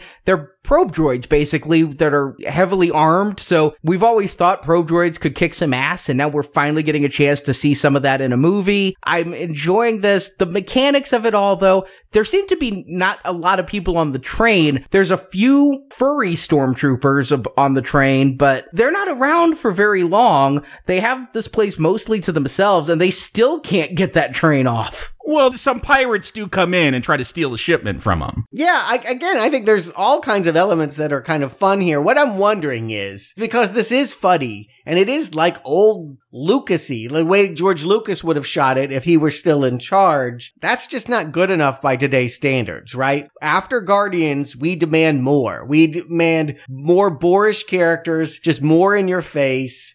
Because this movie is going at six instead of 11, that may be why it feels underwhelming. I think six is a little high, and you keep bringing up Guardians. I don't need Guardians. I go back to Rogue One. There are just types of characters the blind swordsman and his friend with the big heavy machine gun and a sarcastic robot. Those are very simple types, but they're popular types, and I can get into those characters and enjoy them. And I don't feel like I'm watching a Guardians film with Rogue One. Here, who are these characters? They all seem flat. Yeah, you got a four armed alien. He's got some charm to him, I guess, because it's Jon Favreau doing the voice. But these characters, I'm not into them at this point. And you're not going to need to be because Val's going to sacrifice herself. Why do they need to blow up the bridge? I don't know. I think it is in order to get liftoff, in order for the ship to be able to take it away. The way I take it is that it has to be airborne. It's helping this uncoupled car full of the hyperfuel to just immediately get off, be out, and then the ship can take it. It's not strong enough to lift it, but it's strong enough to hold it once it's airborne. I guess that's how you pull it off the rail. Yeah, maybe. I I'll go with it. I just, is the score worth Val killing herself? I mean, was her life not very good anyway? that to make sure that that blows up at that point, she could have hopped the train. They could have done something different, but no, she's going to kill herself, and it's not even going to get her boyfriend the booty because Enfys Nest is going to roll in. I'm going to make a prediction because I know for a fact it's true for some of the characters. Thandie Newton was available for a certain amount of time, and when this went into overtime, she said, I got to go film Westworld. And so they had to kill her here. It makes no sense narratively to take her out at this point. You absolutely need to have her here to teach young Han about love because the relationship she has with Woody is going to be in some way one that can be mirrored with Han when he reconnects with Qi'ra. Obviously, she needed to be in the rest of the film. I love Thandie Newton. She should be in the film, but I'm guessing she just was not available. They already had this footage. They weren't going to cut her out of the film. and so this is the uh, thankless goodbye. They did cut some people out. Yes. I do feel like Beckett, who we keep calling by the actor's name Woody, he should be more contentious with Han. Eh, You know, his girlfriend or wife, lover, whatever, sacrifices herself, and then Han just dumps the shipment because that's apparently what Han does all the time is dump the shipments, and so they don't get anything out of this. She sacrificed herself for nothing. It feels like if that was the intent of the original script, there'd be more tension between those characters. This is to me a character defining moment for Han. He's choosing the people over the loot. We just saw Val choose the loot over herself. Han knows they're going to crash. Or at least he thinks there's a very good chance of it. If Enfys' team would let go, because Enfys here is looking pretty murderous. Like she's willing to let Beckett and Chewbacca die because they're hanging onto this train car if they don't release their clamps and let Enfys have it. And it turns out Enfys' swoop bikes there can't even hold it. They're not strong enough once they let go. It's a game of chicken between Beckett and Enfys. Who will let go first? Han is going to put the people above the job time and time again. And I guess that's a character trait because he even puts the people above the job at the end of episode four that we thought was a big character thing. That's going to be what he does again and again as he seems to care about himself but cares about others. He's going to sacrifice the shipment to save Beckett and Chewbacca. I thought a pretty good action scene. Cool explosion. I liked all of it. I recognize it's not the most exciting scene ever. It just helped give this movie life. Up to this point, I felt like it was disorganized, and at this point, I feel like I'm getting into the groove. And sadly, liking some of the characters that will no longer be participating in the rest of the film. Once we get to this train heist, I do feel like, okay, I'm getting more into this plot. I could understand it more instead of all the cutting and weirdness that was going on for the first 20 minutes or so. You're right, Stuart. Yeah, at this point, even though I'm not that excited by it, at least it feels more coherent. All the way, including through the train heist, when Enfys first shows up and does her thing or his thing. I guess we're supposed to think it's a him at this point. Still lost. Still like, what's going on? Everybody's popping into the screen. Now characters are dying before I get to know them. But that once the train job is over, once it's down to Beckett, Chewbacca, and Han, and Beckett is explaining to Han, this job was really important. We weren't stealing for ourselves, we were stealing for Crimson Dawn, and they're going to have me killed. All of a sudden, what was pretty firmly a red arrow is going to turn into a green arrow because this film catches its footing. It slows down, it lets people have characters. The moment we get in with Crimson Dawn, this movie is a good movie. Is Crimson Dawn a thing in the expanded universe? It feels like that was something that the fans would know that read all the books. There's so many Crimsons. There's Crimson Sun, there's Crimson Empire. Yeah, Crimson Empire I've heard of. Okay. But Crimson Dawn was created for this movie and has only existed in this movie and a couple of like spin-off books already from this movie. I'm agreeing with you totally. I think it happens a little bit earlier with the train heist, but at this point, I feel like Ron Howard taking the reins. I'm just going to go ahead and say whatever was originally being done, we're no longer doing any of that anymore, and they can now follow a course that Ron Howard is comfortable and Kathleen Kennedy is comfortable pursuing from this point on. Love it or hate it, I feel like the movie is more unified. 100%. We get characters who have development, we get mysteries that have payoff. It's almost like they should have taken the entire first 40 minutes if they hadn't spent so much money on action scenes and put that as part of the blue text at the start. Yeah, and it meant someone else couldn't come back. It was supposed to be Michael K. Williams. Omar is coming from The Wire, who was going to be Dryden Voss. Would have been a lot more sense. I mean, that's a guy that can be very imposing. Paul Bettany does not come across as a heavy. They have to give him some like scars or something on his face. They're trying whatever they can. He's a friend of Ron Howard that could sub at the last minute. Yeah, he actually texted Ron and was like, I'd like to be in the Star Wars film. And I like Paul Bettany in this. I like the charming crime lord. I like that he's a dichotomy. I do find this joke slightly amusing when they're like, oh, he's meeting with the governor. I'm like, oh, an imperial governor. We haven't seen one of those in a while. And we cut to him removing the blade from the governor's belly. I thought that tells us everything we need to know. And the way he says, I might need this knife later. And he has a cool knife in a movie where we can't have a lightsaber, except for one gratuitous needless shot later at the end. To have a blade that's a knife with just a little bit of lightsaber on it so we can cut through everything, I thought was pretty awesome. Really? It looks like a food processor blade. yeah. I, I feel like it was pretty obvious when there's a sword fight later that he is underserved by this short ass knife. Yeah, but I do like, as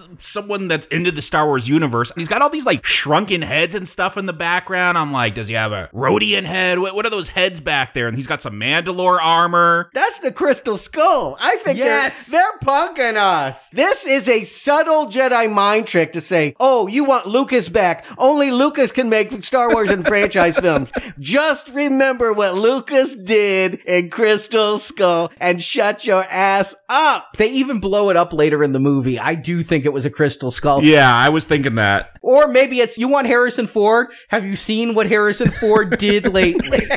it works in both capacities. Whether you're one of those people that are screaming Harrison Ford or George Lucas, it's a reminder that everyone is fallible. And there have been missteps in the Star Wars and Indiana Jones franchises. I thought it was funny. Yeah, and the Mando armor, I at first thought it was an actual Mandalorian. I had a feeling we'd see Boba Fett in this movie. It, they were going to make the Boba Fett movie. Boba Fett and Han have a history like Lando and Han do. I'm going to say favorite Star Wars song. Sorry, Cantina band, but actually this chanteuse that's performing with like a head in a jar. This is a funky groove. I actually want this song. I don't like this song. I don't like Space Rihanna there. And I did like whatever was singing in the jar, though. I thought he was amusing. This is a good scene. And again, I have no idea other than we just need to make it happen why Qi'ra is here. It's awfully convenient that Oh. she just magically wound up here. It's the last gimme I'm going to give this film to just say they're trying to move on from a disastrous opening. But here it just feels weird and convenient that she now works for Paul Bettany. I could go back to last week's Deadpool and have Ryan Reynolds break the fourth wall and just say, well, that's lazy writing.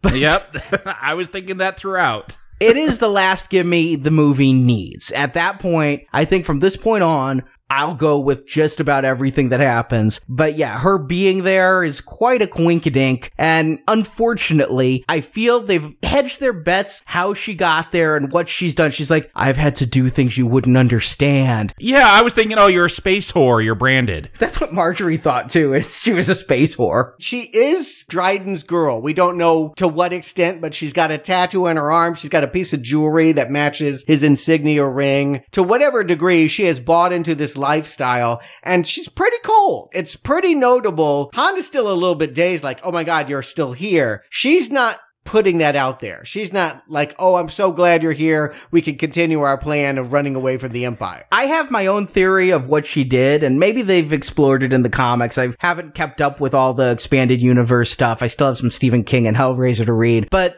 I feel when he says, How did you get out? She says, I didn't. And so what I read that as is maybe she ran Lady Proxima's thing. Like maybe she killed Lady Proxima and ran that and then got bought out like small companies by large companies got bought out by Crimson Dawn. I do feel like we should have understood it by the end of the film. We'll understand something. We know she made a deal with the Red Devil, but like a lot of things here, I come away not knowing a whole lot more about her other than, yeah, she did what it took to wind up in this lap of luxury. And now she's going to back Han when Han pitches Dryden on the idea that they can just supply all of that fuel that exploded on the mountain. They can just get it in unprocessed, unrefined form at Kessel. Qi'ra working for Voss was very telegraphed. This does feel a little bit James Bond. We're kind of in the lap of luxury. There's a big party. There's your smiling bad guy who will kill you and the femme fatale on his arm. Uh, Yeah, I, I saw a little Bond here. And she's got the connections to help them that because she's being tasked to go with Han, they've got to figure it out. Beckett, Han, and Chewie. She's going to go and she's got a lead on a really good ship. Yeah, they're gonna come up with this whole idea. We got to get a ship, so we could get the unrefined stuff, and then we got to get it refined. We're not gonna go to Scarif. Hey guys, remember Scarif? That was in Rogue One. But as a heist film, this isn't a great way to lay out your like plan. I, again, going back to the ocean films or even Mission Impossible, where there's just all this style about here's how we're gonna do it. That's what's interesting is you got to show us the plan, and then when it all goes wrong and they got to improvise, that's the tension. That's what gets you invested in what's going on. Here, they just rattle off a lot of stuff. I'm like, okay, something about fuel, and they're gonna have to refine it, and they got to get a ship. Okay, here we go. And sometimes that's true of any heist film is we don't really understand what the plan is until they're actually doing it. But they do a sleight of hand. They kind of go, "Oh, this is what we're going to do." And of course, it's always going to change. And again, that's the excitement is that, "Oh, something went wrong or they didn't tell us everything and someone's got a plan of their own." And I think we have that here. I mean, I think I believe Woody Harrelson's character when he's saying you really shouldn't trust Qi'ra. I think she has her own agenda. She is projecting that. She's not doing a very good job of hiding the fact that she's not going to run off off with Han. It's Han that's deluded in thinking that they can go back to the way it was. Han is awful at reading body language. I'm like, don't trust anything she's saying. Like, she's not interested. Obviously, something's going on. She's not returning that affection. This guy's got to learn some social skills. Emilia Clarke is a name because of Game of Thrones. She's very good in Game of Thrones. But between Terminator Genisys and now, I've watched a lot of Game of Thrones, and I really think she's good. But I feel she, in both Terminator Genisys and here, is miscast. This is not what she does. This is never right for her. I don't like her performance here or how she's playing Qi'ra because I do feel it's always a bit off putting. And if she's really going to be this hard ass who's going to answer to Maul, she needs to play Han a little more or something. I don't like how she treats this movie. Agreed. And I don't know if she's a comedic actress and could have been funny in a Lego movie kind of way. My guess is they would have used her as the straight man and that Han and Chewie and everyone else would be playing bits off of her and she would be frowning. She seems perpetually unhappy is, is what I'm getting out of her. And again, she has her own agenda. I'm looking at her askance and thinking this will go south because of her. But the mission, Han is the one who comes up with it. Is like, Voss is going to kill Beckett for sure, and maybe Han and Chewie just for fun. But Han says, what if we can get you that same amount of fuel from someplace else? And we're getting teased here. Voss is like, you know who I report to. Um, I don't. I, I thought, thought it was was Jabba. Yes. Yeah. Yeah, and she'll later say everyone has a boss. Yeah, they're going to call out Aurra Sing. They're going to call out Bossk in this film. Like, yeah, I really thought, oh, here's another old trilogy character that we're going to bring up. Everything is a reference. Everything. Including Lando, who's going to be gambling while talking about his adventures in Oseon or in ThonBoka or in the Star Cave. There were three Lando Calrissian novels that came out, like there were three Han Solo novels, The Star Cave of ThonBoka, The Flame Wind of Oseon. He's referencing them here. They are making references to these L. Neil Smith 1983 novels. Too deep, Arnie, too deep. Th- You, you know what I did appreciate because I haven't read those books, but I do love that Lando has always called Han Han. I got that one. I was proud of like that came up in a conversation before. I needed to have been on this show in order to get a lot of the banter that's going back and forth. There's so much here, especially in the early Lando scenes, that feels here to put some grout in some cracks. And why does it say Han instead of Han? It's to razz him because Han says Sabacc instead of Sabacc. And so he's going to call him Han just to give him some crap the whole way. Later on, we're going to see the Millennium Falcon, which we saw in episode three, but now it looks very different. There's the escape pod in the middle. He's like, oh, yes, I've made modifications. I put the escape pod between the front gambles and everything. I'm like, you are just spouting exposition for people like me. Yeah, I don't know why it couldn't just be the Millennium Falcon and look new.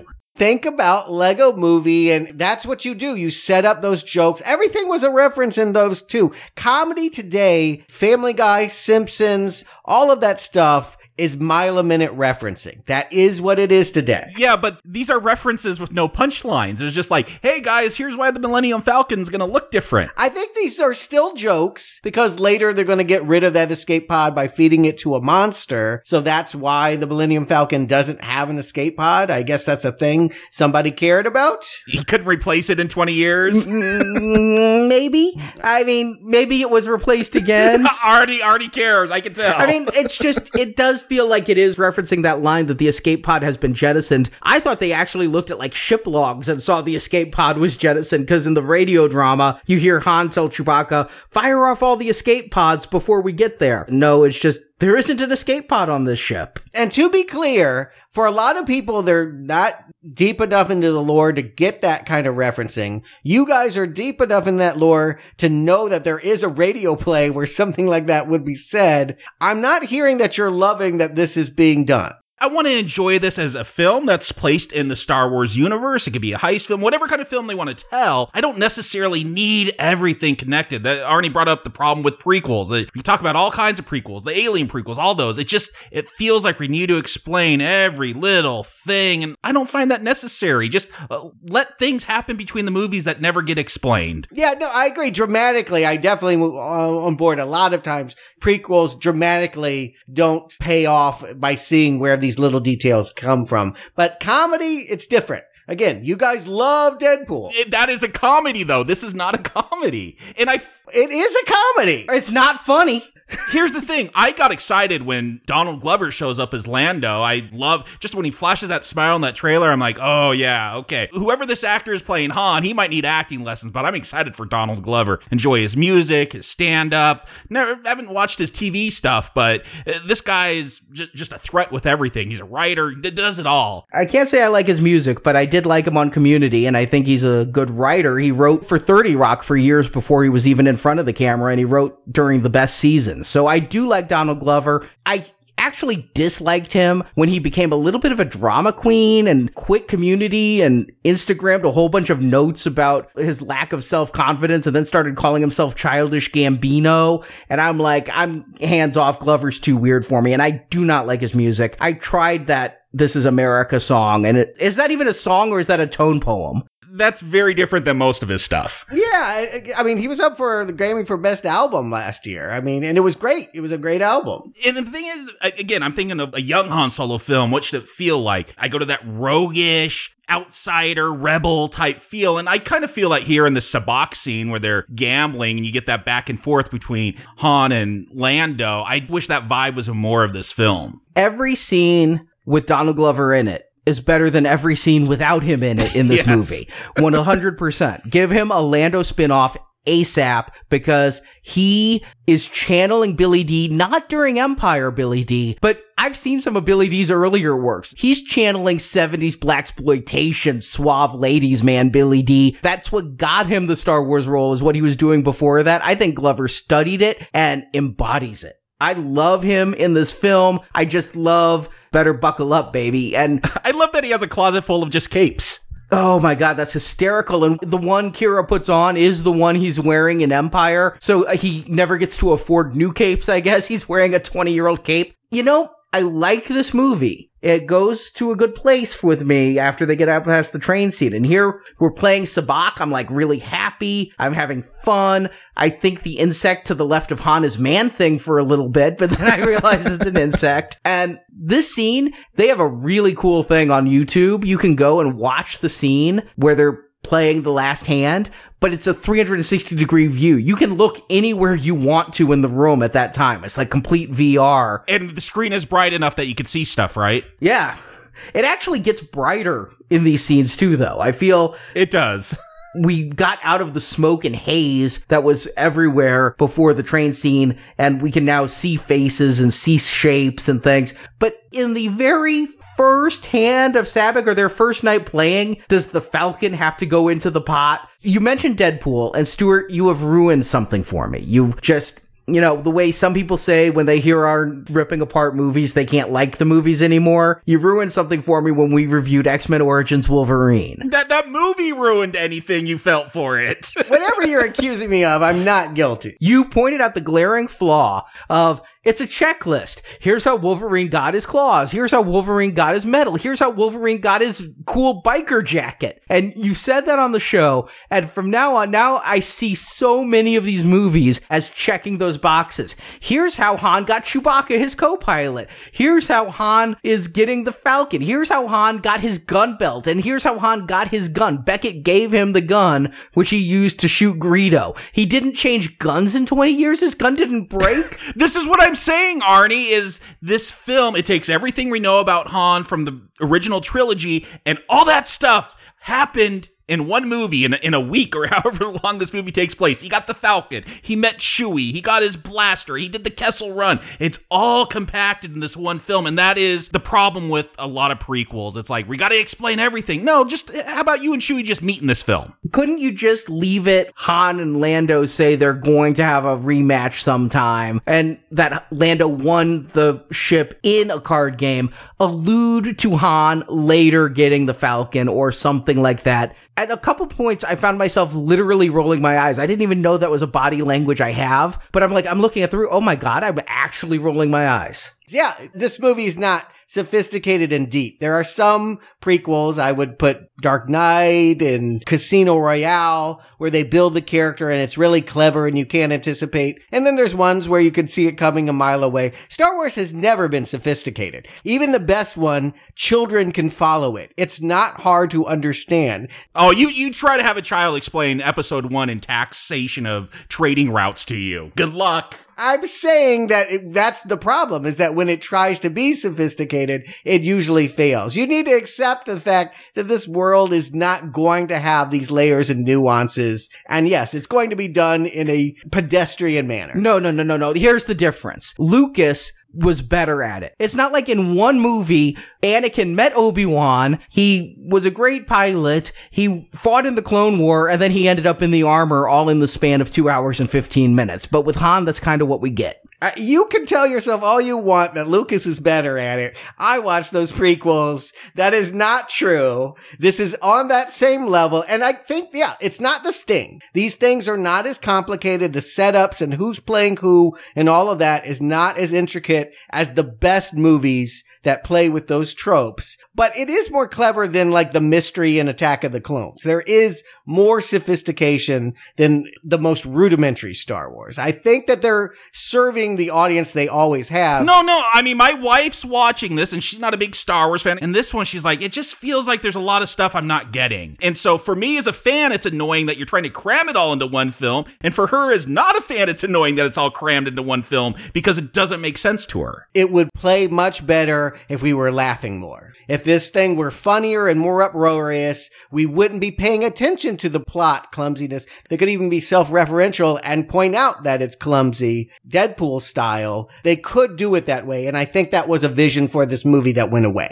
But even though I feel it's going too far, it has me in a happy place. I like that Lando is there and he needs some money himself. He's hit hard times. I don't know why he's not madder that Han lied about having a ship and can't pay off his debts, but I'm so with this movie as he's negotiating for 25% of the take with Beckett. I think there are opportunities to be weirder and they don't go there. Case in point, Lando, I mean, I like what Donald Glover is doing, but it feels tamped down. They pushed it down. They didn't want it to go too crazy. They have a perfect opportunity to explore something really weird here because he's got this droid. That he wants to bone a robot? L3, yeah. I kept hearing that the, he, this was a pansexual Lando in the preliminary materials, and that I just thought that that would mean that he was going to be really kinky, and they just don't go there with this robot. She's a lot of fun, but she ends up being more of like a social justice warrior for droids.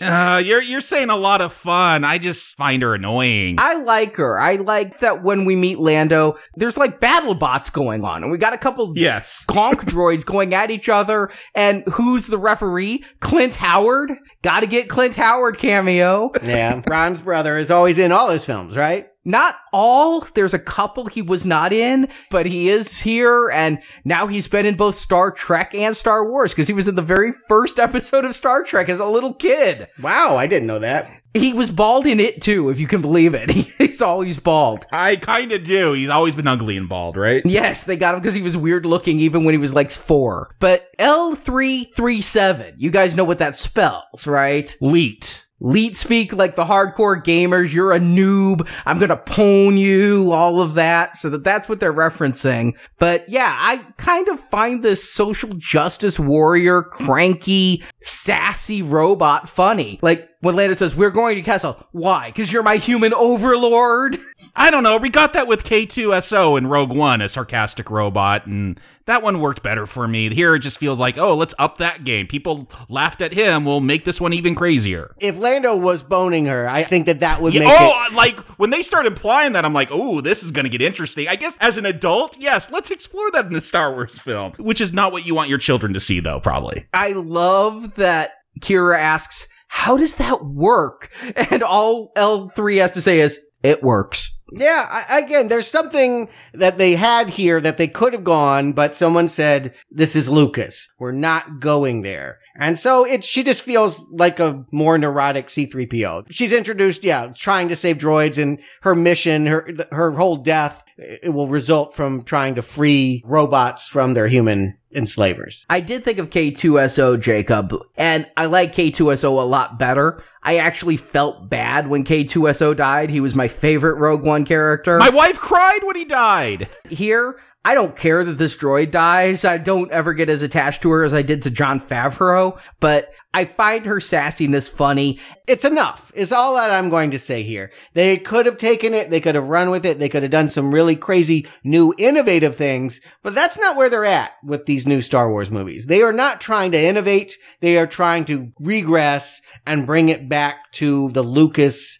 that we remember from the 70s and early 80s. Is that wrong? I don't know. I can respect the fact that they're trying to preserve quality control. I can respect the fact that sometimes Bond embarrassed himself. Mediocrity is not quality control, though. Well, I mean, I would argue well, that a lot of the Star Wars movies are pretty mediocre. I only really like two of them, to be honest. in some ways I could respect the prequels more just because Lucas does some weird, crazy stuff with it. Uh, there's a lot of bad in there too, but with Force Awakens, I felt like that's our reunion show now. Let's do something with the Star Wars universe, and uh, we're not there yet. We're not at the point where they feel they need to do something new. Quite the opposite. And so consequently, they don't get much mileage out of the comedy. There's comedy here. I would even call this one a comedic episode, but it will pale in comparison to comedies that most people think of. To me, this isn't a comedy. It's an action film with a couple of wry lines. Star Wars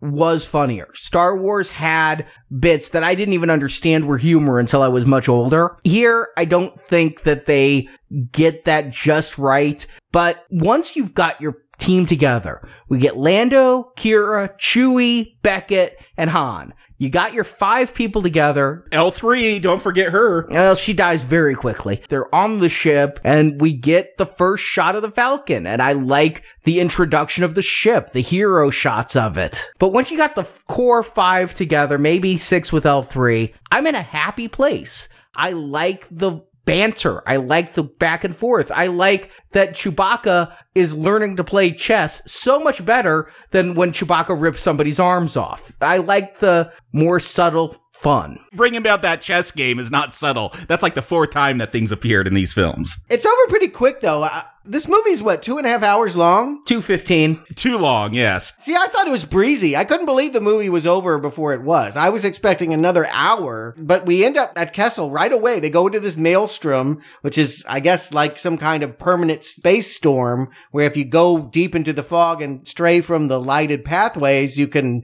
I don't know, get lost or break into carbon. I was hoping for some really cool visuals, and it's Disney, it's Star Wars. They have unlimited money, but maybe you know with their budgets and having to reshoot most of the film. They talk about like, yeah, this, these are just planets colliding into each other, and you have to follow this one path. I'm like, oh, this might look really cool. And again, it's just kind of dark and foggy. This was the most expensive Star Wars movie ever, probably because of the Because reshoots. they had to do it twice. It's not all on the screen, yeah. I think this movie looks phenomenal. I can't believe you guys are dissing it, but it sounds like you just don't like dark look. What I'm responding to is what you don't want. I couldn't see things. Yes. It wasn't rich blacks. It was too dark to see things at times. I love darkness. I love it when there's very specific use of light and illumination. Godfather. Yeah, Godfather was perfect for that. Here, I just can't see. That's the difference. I, you know, that's like saying, oh, you hate snow because you don't like whiteout conditions when you're on the road. No. okay, uh,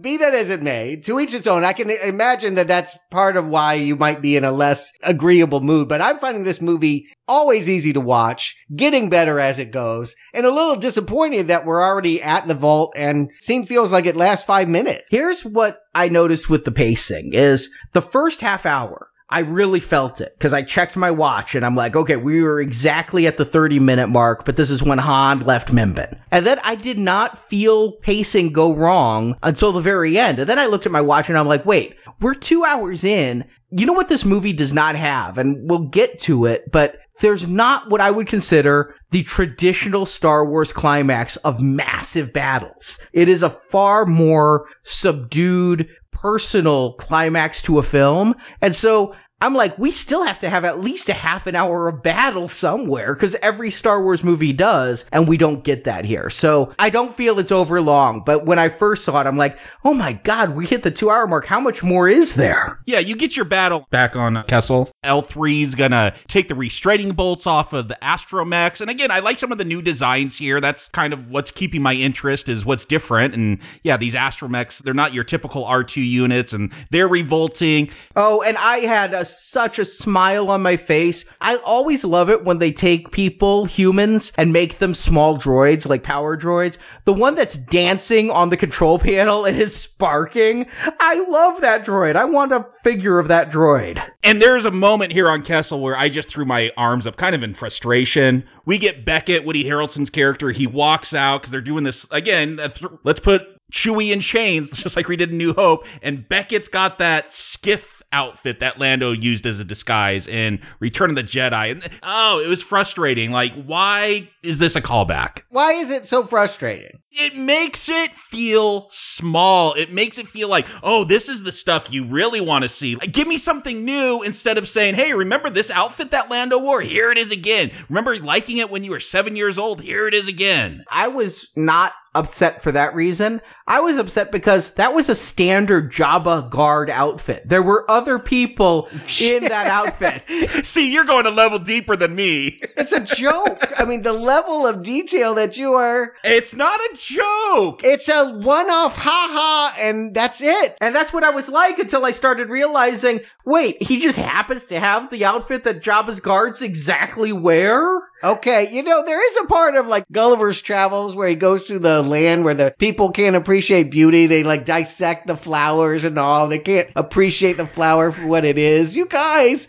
it was a one off joke. It shouldn't make anyone angry. No, no, no. This isn't a one off joke, Stuart. You called it. This is reference after reference after reference. This is just another reference. And I'm pulling for you, stars. I want to feel some new stuff. Stop giving me old costumes and old references. Make this universe expanded again. Stop making it small. That was my problem with the prequels, and they're just continuing to do that. Oh, that I'll, I'll give you. If you are waiting for this to be the movie in which they finally show you something new, don't watch this movie because you're absolutely right. They could have pursued Marvel and gone and tried to be something innovative and take it away from the spirit of Lucas. And several people behind the scenes said absolutely not. And yeah, they're just falling back into old behaviors. They are afraid to change, which is ultimately going to get them because I feel like this movie feels futzy and old. And that's kind of what hurt Superman Returns. Sometimes too much nostalgia can really hurt a film. And I'm wondering how many people that don't know the old movies and love the old movies are really going to enjoy all of these in jokes. I did read an article that said it was contrasting Marvel and Star Wars and saying Marvel continues to push forward and do new things and subvert expectations. And all Star Wars has done at that point with three movies is play on our nostalgia and that tank is running empty and they got to give us something new. And maybe Rian Johnson was paving the way for that with episode eight, but it's certainly not here. But there was a callback that did make me laugh out loud because while Beckett's doing his thing, Qi'ra goes in and she's there with the drooling head of Kessel, whoever that was, and she has to fight him. She starts doing some ninja moves, comes out and says, Oh, yeah, Vos taught me Teräs Käsi. Teräs Käsi. I did read this. It's it's from that really bad PlayStation Star Wars fighting game. Imagine, if you will, Stewarts. I've said this on many podcasts. Star Wars never innovated a game. They looked at the games that were out there and said, we're going to put a Star Wars skin on it. Mm-hmm. They did it with Wing Commander. They did it with Command and Conquer. Well, they did it with Mortal Kombat. There was actually a fighter game where like Luke Skywalker and Princess Leia could do fatalities. And it was called Masters of Teräs Käsi. And that was the martial arts that they were supposed to use. And it was a deplorable, horrible game. It was so bad. It was bad in concept. It was bad in execution. It had a bad engine. It was hard to control. So the fact that she walks out and is like, I know Teräs Käsi had me laughing my ass off. I'll hold my thoughts on Mortal Kombat until next week, but yeah, I, I can see how that would be. Again, there's an inside joke. So you do like some of it, you just don't like so much of it. But you know what? Teräs Käsi wasn't called out in six other Star Wars films. This is the first time. So that's the line for me is uh, are they new? Is it a new reference or are they just playing that same joke over and over? Or is it because this isn't dirty enough? It isn't outrageous because it's not to your sense of humor because it's like an old man comedy. This is not a comedy. You can insist this is a comedy all you want. I will never buy that. No. Listen, it's a movie with humor that does not make it a comedy. That's like saying that Avengers was a comedy because Cap says I get that reference. No, this is sillier than the Avengers. No. This is more like Ant Man. If our recommend is based on if this is a comedy, then not recommend, strong not recommend. Agreed immediately. If this is a comedy, not recommend. If you take it as a Star Wars film, a sci fi action film that has a little bit of levity, then yeah, well, we'll get there. And you got Chewie, he's saving other Wookiees there. And do female Wookiees have bare faces? Again, it was a very dark screen, but they look like Planet of the Apes to me. No, no, not Planet of the Apes. It was Shaka from Land of the Lost. I was going to say Land of the Lost. yes, exactly. Shaka. Chaka don't like. This is where they not being able to see is advantageous because I think those costumes were awful. Yeah, those were terrible. I've never seen bald faced Wookiees. I was sitting there the second time I watched it because the first night I said there was a bad bulb in addition to everything. So the second time I watched it, I'm like, I really want to see if that face was as bad as it looked. They intentionally edit around. You do not see those Wookiees very much. Yeah. But what you do see, I'm like, do some Wookiees choose to shave and Chewbacca's the ZZ Top Wookiee? That's what I was wondering. Like, yeah, Chewie's got a beard and like the females shave their faces. That's not what happened in the holiday special, but okay. yeah, Chewie's at a dilemma that he should have a moment in this film where he has to pick between his new friend and these people that I think he's always been motivated to get back to. They had that throwaway line about he wants to help his tribe or his family, and here's the opportunity to do that, and he ends up coming back to help Han push the fuel to the Millennium Falcon. He like rubbed noses with one of them. I'm like, wait, is that his wife? Is he just like taking off and ditching his wife? But I guess that's just the Wookiee appreciation nose nuzzle. Yeah, I saw this in the trailer, and I thought since this is an origin story, we were going to see Malla. I was really wondering if Malla would be there. Would Lumpy be there? Oh yeah, Lumpy would be. Would Itchy be in the background with some porn? Because you see him do this head bump thing that looks like a romantic gesture, but no, I guess this is just how Wookiees are like high fiving each other. Is with the, I mean, they shower naked with strangers, so why not? But yeah, he does choose Han. I mean, how those Wookiees gonna get off the planet anyway? Han's the one with the ship. And L3, again, it feels kind of like with Thandie Newton. I'm like, I was just growing to like you. You're dead. And Donald Glover, he had a thing for that robot because he is broke up when it gets shot and he's trying to carry it back to the ship. One thing about L3 that with this pansexuality, I did like how she called Lando out for flirting with Han. Star Wars is sexless, though. At the end of the day, we had this debate. I remember in Rogue One. Did the two Japanese guys were they homosexual or were they just part of some samurai code? It's it's so vague in this world, you never get passion. No one has ever got lust. Maybe Jabba. I concur with that in certain regards. I mean, we shouldn't be getting sex scenes in a Star Wars film, but I'm fine with romance of whatever kind, and I'm I just found it funny because I just love Lando in this film. It's a good character. It works. It's fun. Again, I think like many things in this film,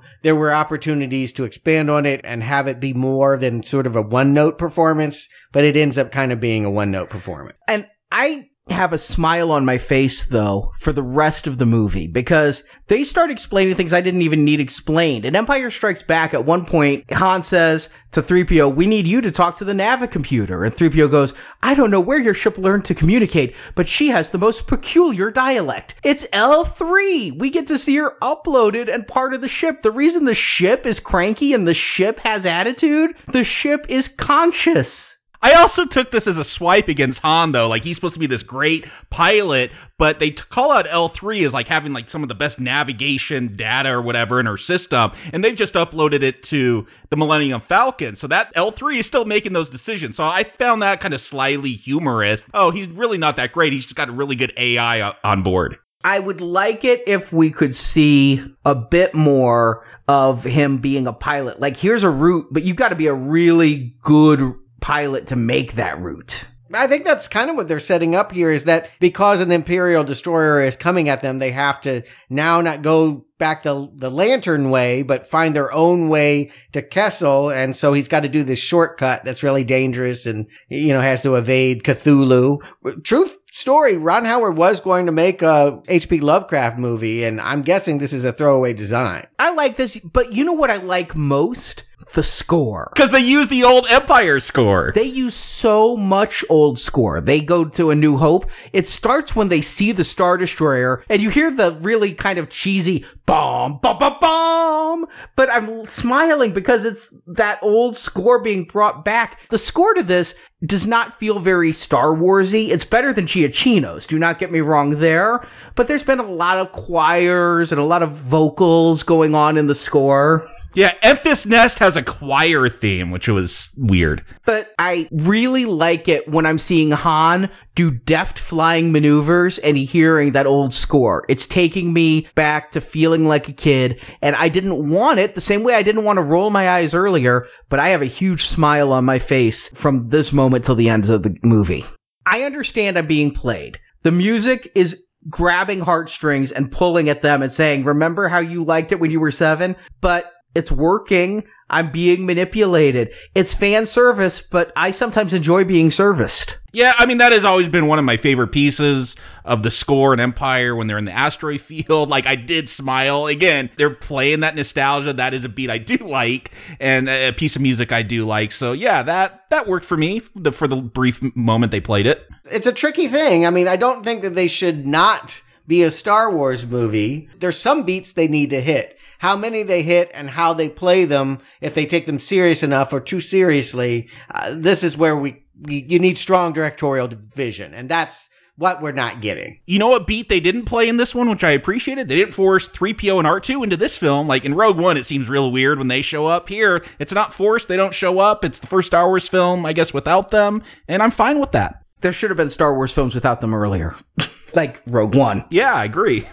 I'm surprised how quickly the Kessel run is over. Mm. I do realize that and I keep forgetting. Every Star Wars movie has certain things that have to happen, and one of them, improbably, is an attack by some beastie. But I'm glad that there wasn't a bigger fish this time. There was just the one squid monster, and I do like how it gets sucked into the vortex and it gets this really scared look on its face. And that's Han's piloting and ingenuity doing it. So we're seeing him be heroic there, if not actually flying the 12 parsecs. Right. Although they've siphoned off some of the hyperfuel, and I don't know if L3 being in the mix is doing anything either. But that's what I'm saying. L3 is helping out there. Yeah, I mean it's it's hard to know who to credit, kind of like this movie. If that was more of Han's character in this that he was a con man. I could go with it that he brags about doing the Kessel run in 12 parsecs when it was really a computer that figured it all out for him. Because a parsec, it's not a speed, it's a like a straight line. So he's able to do this in like 12 movements or whatever. Mm-hmm. So the fact that a computer figured it out, that adds to his character that he is kind of a con, that he isn't legit. I liked that as soon as he landed, he sees some stranger. I flew the Kessel run in 12 parsecs. That explains why when Obi-Wan comes up, you've never heard of the Millennium Falcon? Should I have? It ran the Kessel run in under 12 parsecs. Like, immediately. This is just this guy's go-to brag. I'm glad you told me where it came from originally, because I don't even remember this in the original trilogy. But I knew it had to be a thing, like the dice. Oh, I know people were excited to see Kessel here. Yeah, because there was also when C-3PO said in the first movie, we'll be sent to the spice mines of Kessel, smashed into who knows what. I don't quote the Star Wars universe. I don't That's know That's why these we have you. Different perspective, Stuart. yes. And again, I'm wondering who's being served. I would think that you guys would be better served than someone like me that's not going to get in all of these in jokes, except you're acting like you don't like in jokes anymore. Listen, I'm fine with in references. Look at me. I was smiling about Teräs Käsi and all the Right. Lando novels. I'm good with that. It's the question of the sophistication of the humor at times. When they're playing for the lowest common denominator, like, do you remember what the hat Lando wore in Return of the Jedi that I don't like? I don't think that Star Wars has ever shot for the highest levels. It's not esoteric. That's why it has mass appeal. It is always played for all audiences. It's not clever. It's not overly sophisticated. It feels like a movie serial from the 40s. I think if you're going to make more Star Wars movies, you need to expand the universe. You need to go new places and give us new things. But they need to expand the universe, but yet they need to be in the same universe. So when they say Beckett killed Aurra Sing, Aurra Sing has never been mentioned by name in any Star Wars movie. I don't even know how she got to be popular. She was in a half second of Phantom Menace. The fact that they're referencing Aurra Sing, the fact that people are bumping into each other, when Val says, Why did we get these guys? Let's get Bossk. I can go with that because they're living in the same place, and Bossk is one of the best of the best. That's why he was on the ship with Vader there. He'd be a go to. And unlike the Clone Wars cartoons, which took place 30 years earlier, this is actually within a decade of when we saw Bossk, so I'll go with it but there's a limit to how much you do it. So half of it worked, half of it didn't. Yeah, what confuses me, Stuart, is you're always, well, if you're a fan of something, you should want it to be good and not just do that same old stuff. And and now you're kind of like, oh, why doesn't it just do Star Wars stuff? And why aren't you guys happy with that? Because I want it to be good and I want it to expand and I want it to feel like a, a heist film in the Star Wars universe and not just a bunch of references. Everything you guys are bringing up, I agree with. I think I've said it in other shows. I think you're right. I mean, that was certainly my review of Clone Wars. The movie was that it was frustrating to see them running into the same people when they have such a vast universe they could be exploring. I get all that. But for this movie, to watch this film, to me feels so innocuous, so not controversial. To me, it would feel like it would go down easy. Well, understand, I've been trying to bring up the stuff I'm also liking because I'm liking much more than I'm not once the train ride ended. There's a few things that needle me. Lando outfit needles me. Yeah. The having to bet for the Falcon the first time needles me. But these are quibbles compared to the problems I had when we were on Corellia and we were on Mimban. Okay. And I just find this kind of mediocre. So the fact there's problems here, they, they're just magnified because there's not a whole lot to like because it's just kind of an average, mediocre space film. I, I think that's Star Wars. I think it is a pretty mediocre franchise. Empire is not mediocre. I, I can agree with you on the prequels and some of the other stuff, but the best of Star Wars does not feel mediocre to me. Okay, fair enough. People hold on to those first two films like that's the entire series. And I'm like, that was a long time ago in a galaxy far, far away. And I like The Force Awakens, which was a nostalgia trip. I like Rogue One. So I, I like some of the prequel stuff. So uh, I'm all throughout there. It's just here here's what it is. And maybe this is a bias that this Star Wars I mean, under Lucas, it was a billion dollar corporation, but now it's Disney. They got all the money in the world. They should be able to buy the best writers, the best directors, the best special effects. It shouldn't be mediocre. It should be good. They should take more risks. I'll give you that. And I think they're trying to here. We take a, a hard turn in tone as we get back to this refinery and we find out that, in fact, Enfys Nest is actually the rebellion. I didn't suspect that. I assumed that they were pirates and that the fact that they're here for this fuel so that they can basically fund what will ultimately be the rebels. I thought it was a revelatory, touching kind of idea. Everyone takes off their masks. We see Warwick Davis and what looks like an albino Greedo. yeah, there is a roadie in there. Also looked like one of the guys from Rogue One. Uh, he had like I don't know, breathing mask or something. Yeah, his name's Two Tubes. Two tubes. Again, that's in the Star Wars tradition. Yeah, and apparently Warwick Davis here, because I was thinking, are they just cluttering the universe with Warwick Davis clones? You know, did he get off to Kamino? No, he's playing the same character he played at the pod race in episode one. Come, on, all right, that's something for some future book, I guess. I don't care. that seems stupid to me. Yeah, his name's Weazel. And it, it was weird. They hold on Enfys Nest when she takes her mask off. Like, like hold on her. I'm like, okay, am I supposed to know who that is? Is that Han's sister? His mom? Who is this person? She has a very unique look. It felt like that was supposed to be a big revelation, and it's not.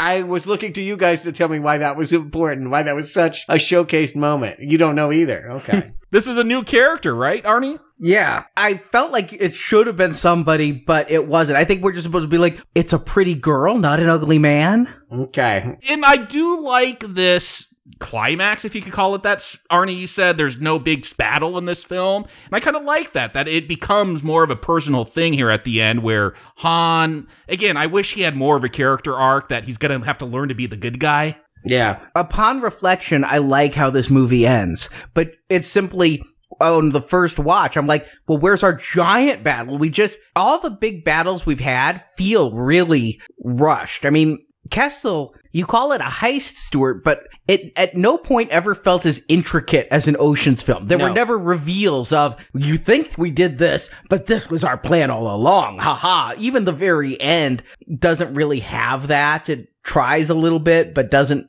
give me that kind of feel that Ocean's 11 does with the, we were in the fake vault. No, that's what comes here. Once we get back and Dryden's like, oh, these look like the hyperfuel that we were expecting, but I know that you're lying to me because I have Beckett in the other room here. This feels like it could be an Ocean's moment, but I agree with you. Yes. Everything about what they did and pulled off felt really quick. Yeah. Quick, easy, Too easy. And if that's supposed to be the big battle, again, it's Star Wars. This one's actually missing the war. But, Well, this is a Star Wars story. no, true. But I do find it interesting that Han was so quick and Beckett went along with it. All right, take all the fuel. I guess because we knew Vos was a bad guy. We were introduced to him gutting a governor, but maybe we'd be like, well, it's just an Imperial. We can kill them. But when we find out that Crimson Dawn came along and cut out the tongues of all these people so that they couldn't stop stealing their fuel, then Han's going to say, okay,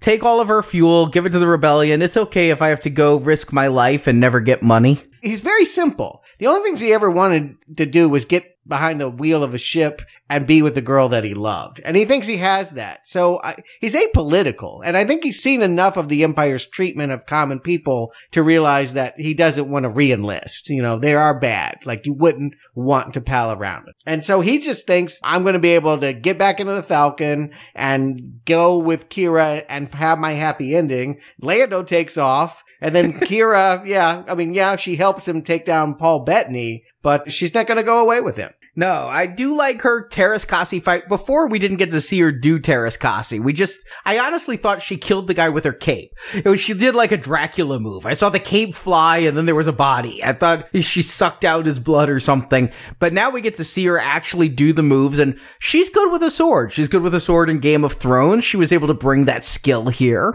I do think he brought a knife to a sword fight. Yeah, I thought he looked Yes. hopelessly outmatched. And Solo had a gun. I mean, It got knocked out of his hand, though. no wonder he had so many scars on his face. Yeah. But it's a fun fight. It's just strange that this is the climax of the film. Is this? It's still. You're right. Ron Howard can't do action, or whoever's doing these action scenes can't do them. They all feel over so quick.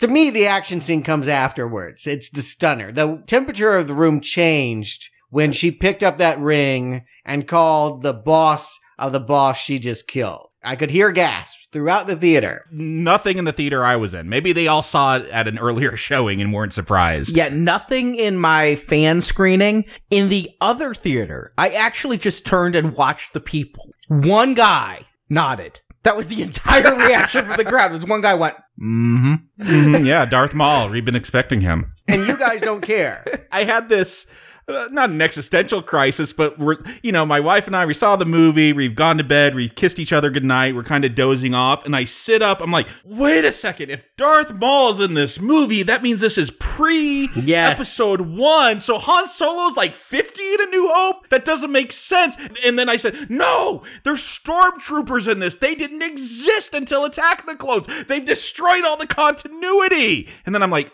okay, wait, I remember there's a robot Darth Maul in that cartoon. Yeah, here's what I had happen is I'm like Darth Maul. They brought him back. Okay, it's a prequel. I can get th- with that. So Crimson Dawn is working for the Emperor. It's when I left the theater that I'm like, wait a second. This was after episode 3. Mm. And here's my thinking is first of all, I've stopped watching Star Wars cartoons. I still consider myself a Star Wars fan. I didn't like the cartoons. I know a lot of Star Wars fans who did. No, they're not good. I know there's good episodes of the cartoons. In fact, the episodes where they brought Darth Maul back were some of the best episodes. But Darth Maul was a great character who was underserved in the first film and killed too early. I like the thought of doing more with him, but bringing him back with robot legs and saying that you can cut somebody off at the waist, they can fall down thousands of feet and still end up with robot legs and alive. It's painful, but I'll go with it in a cartoon.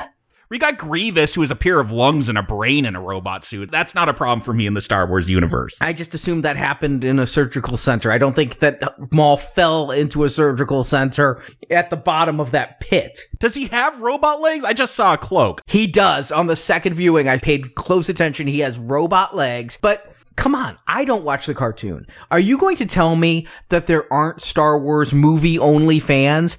I know that somewhere that story group is sitting around going, it all matters.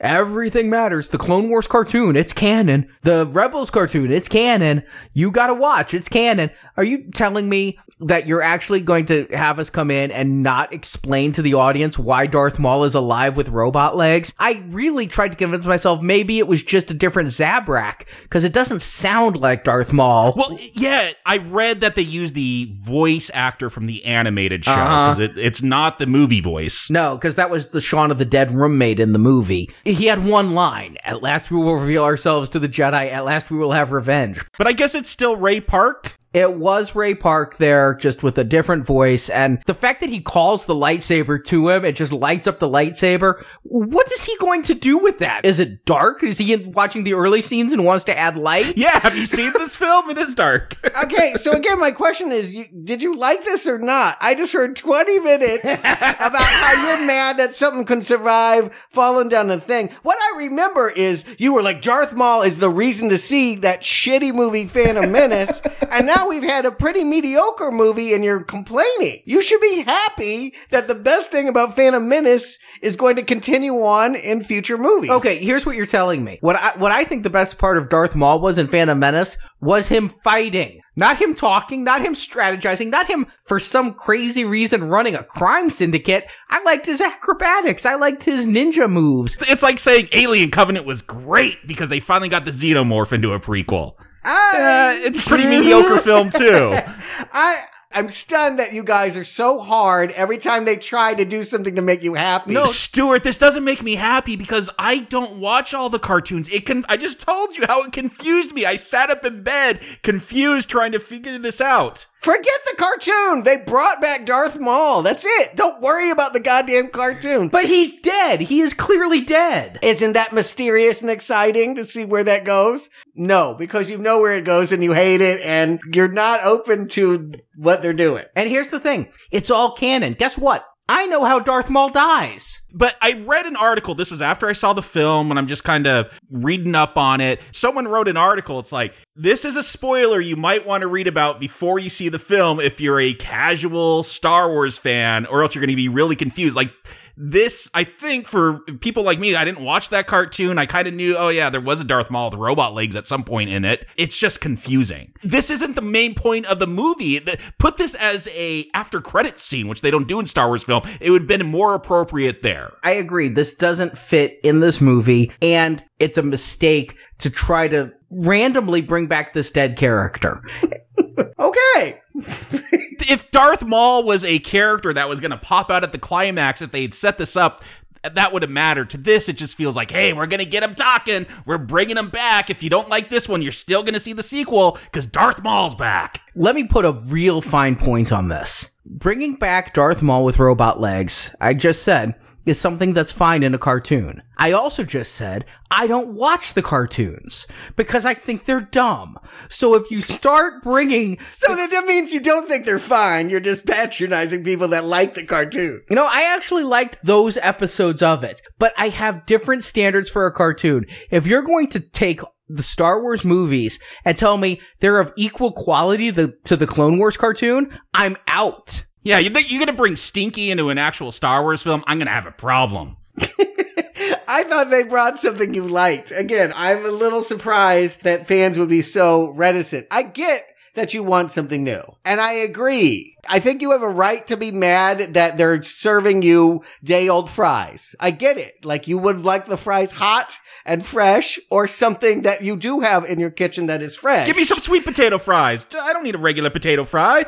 Yeah, what we're talking about is innovation, and they are not doing it. They don't want to do it. They are afraid to do it. And we see that even here in the end, Han's going to shoot first. Like, here was a character I really liked. I liked Beckett. He could have been a mentor. If this is going to be continue on and not wrap up, which I kind of was hoping, maybe foolishly, that this would be a close-ended story. I didn't realize that this would be a new franchise, but Oh, it won't be. We'll see, but that was the idea. That was the conception. I'm disappointed that Woody Harrelson's not continuing. I think he would have been a great foil for Solo for several movies. I like him in this movie. I could see that. I was shocked that Han shot first. I mean, it just it comes out of nowhere. You were. I was expecting that, and I was. I actually did like that. That felt like an fu to Lucas. Like we are going to bring that back. I did like it. Everybody admits. I think every single person at Lucasfilm would admit that Lucas made a mistake having Greedo shoot at all. It's not that Han shot first, it's that Han was the only person who shot. Han shot only.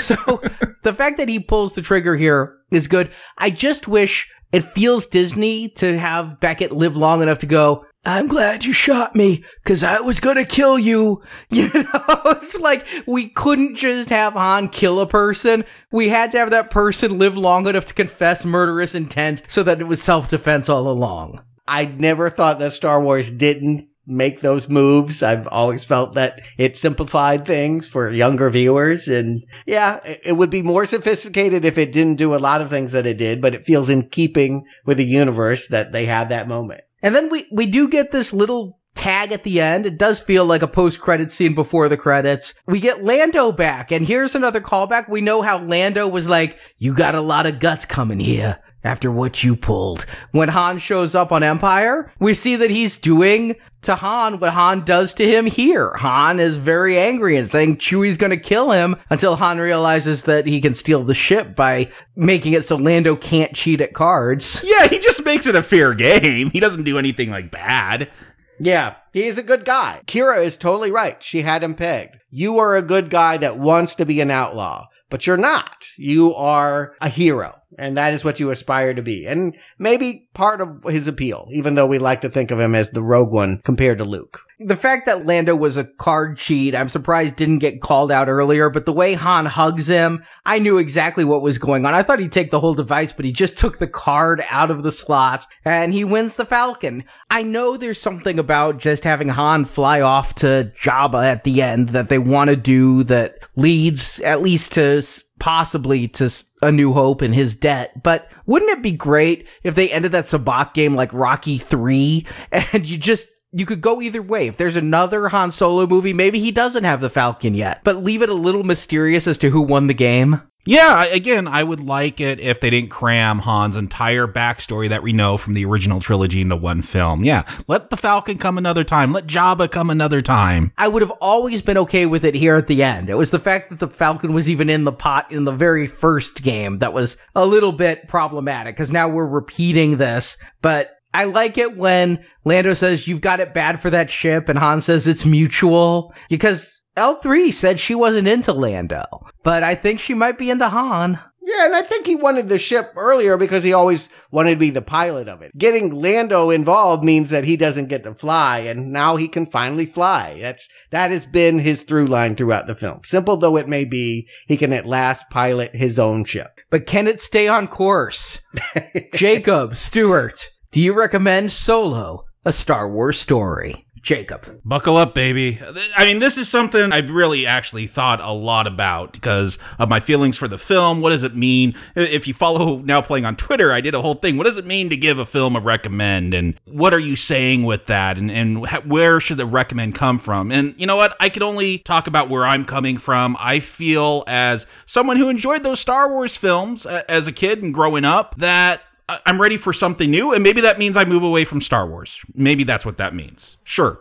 This has always been your role in this, Jacob. I'm the fan. You're the fan who like stopped collecting and sold your toys. Yeah, exactly. And so maybe it's unrealistic of me to expect Star Wars to evolve or do something different. But you know what? They got a billion dollar corporation behind them. They could take some risk. Uh, if they want to turn it into it's a small world after all, then yeah, I should move on. But I found this movie maybe because the beginning is just so choppy and hard to get into. It, it set a tone for the rest when it did improve. It's hard to feel anything here now because the first 40 minutes were not great. And I look at this film as a heist film, not a great heist film, as a weird sci fi space film. It's bland and mediocre. So I'd say, you know, if you're just, you love everything Star Wars, you love Stinky the Hutt, then you're going to enjoy this. In my opinion, doesn't matter. But I would probably tell the average person, hey, should I see Solo? I don't see a reason for this movie to really exist. I don't see it really do anything.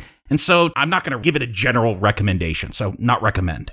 Stewart. You know, I feel like Qi'ra a little bit here. You know, she calls Solo a good guy. I'm going to call this prequel a good time. Not a good movie, but a good enough time. It feels like a backhanded compliment though, because we want an outlaw. We want the Star Wars story to have a little bit more oomph. And I do think it's because we're older, we're adults, and we have greater demands than we did when the original trilogy unfolded in the 80s and we were kids. I too, it, this led me into a deeper thought about where we are at with event movies. And I just think that this is par for the course. This is what it is now. In the past, it was a rarity to have a big special effects fantasy film. You would look forward to them. You would wonder what would happen next in them. Now they're everywhere. Everything is a franchise these days. Characters aren't part of a story. They are part of your social media feed. And so we know what they eat for breakfast. We do know all this minutia. It's a different emphasis. And so consequently, I think they have to. The way that a franchise stays in a person's mind is just by constantly reminding us of how much fun they were in the past and showing us all the old photos of what they used to do. It has changed. We used to look at movies to be forward thinking, and now it is a nostalgia trip. Every movie is a hashtag throwback Thursday now. Yeah. With franchise films, a lot of it has to do with referencing what you did in the past to remind folks why they're still going to keep you around and call you a friend.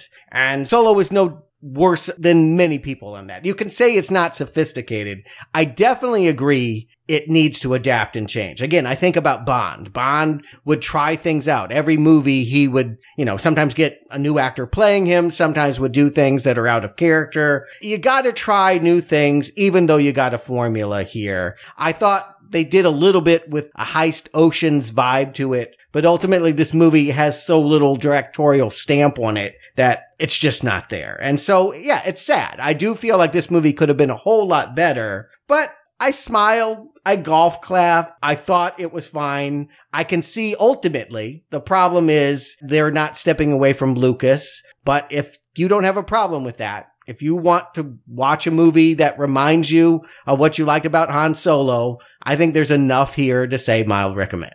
I'm glad we have recommends for this show more than most to really sum up because I was hard on this film for the first 45 minutes of it because it was hard to see and I couldn't get my hands around any characters. I did enjoy the rest of it though. I've seen it twice and my second watching was exactly the same as my first. Did I love this movie? No, I absolutely don't love this movie. It was okay. There are things about it I do love. The music, the way they bring it back, the references to the Star Cave of ThonBoka, Donald Glover's performance. All of these things are things I love in this movie.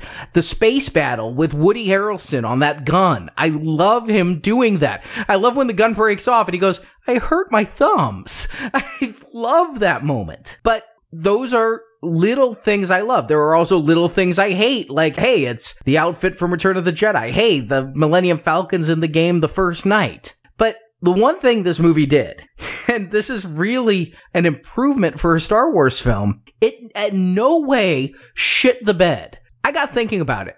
The past six Star Wars films have all shit the bed in one way or another. The Phantom Menace may have had the biggest diarrhea spill with both Jake Lloyd and Jar Jar, but Attack of the Clones, Sand. Yes. Revenge of the Sith with No! Yeah, exactly. The Force Awakens, you need a teacher. I don't um, even know what that is. Yeah, it's a horrible, horrible line from Kylo Ren. And the fact that Kylo Ren threw temper tantrums. Rogue One with Jyn's sudden, let's go on the attack when they cut out any reason for her character to have motivation. Episode 8 with Broom Boy. Oh, and yeah. Everything on Casino Planet. No, everything in episode eight. E- Episode eight was just a, a bed covered in shit. Uh, you know what? I'm willing to have the debate that it might be worse than Phantom Menace. It might be, actually. All I'm saying is, at least every Star Wars movie since Return of the Jedi, and maybe even Return of the Jedi, depending on how you feel about Ewoks and how you feel about Jedi rocks and the special the special editions all shit the bed. No. I don't count those. Yeah. Yeah. but since 1983, every Star Wars movie has shit the bed with something just remarkably bad, even in a good movie. Here, they came close, like they sharded with Darth Maul, but they didn't shit the bed. Wow, that's the shark moment? Yeah. They jumped the shart. I thought you I thought it would make you happy. That's so crazy. But while this movie doesn't go as low as any Star Wars film since at least 99, it also doesn't hit any of the highs as much as any of the films since 99. There's nothing in this film as cool as the Darth Maul fight in episode 1. There's nothing in this film as cool as Admiral Holdo flying her ship in hyperspace into that Star Destroyer in episode 8 there's no midichlorians, but there's no lava fight with Obi-Wan at the end either. So I think it's okay. I think current fans are going to like this. It's not going to make any new fans. Judging by my audience, it's not going to make any new money. But I thought it was okay, and I can give this a solid recommend. Yeah, I do feel like I'm watching the end of an era. Like this is how movies die. Yeah, with thunderous applause. That- that's a line from Revenge of the Sith. Yeah, you know, the life passes before your eyes and like you just replay the old stuff. I'm like, oh yeah, movies are definitely going to go away and the last movies are going to just be this. I would love so much to see innovation come into the movie realm, but I don't know, maybe a new art form is more likely to just push it to the side. Well, some people say it's television that's doing it now. And I still think when you're comparing the stuff that we review, I hate comparing apples to oranges, but I felt Infinity War did more innovation than we saw here in Solo. I think it's specifically the Lucasfilm branch of Disney, although it may be coming down from corporate. I mean, they are remaking every freaking hit they had animated live action now.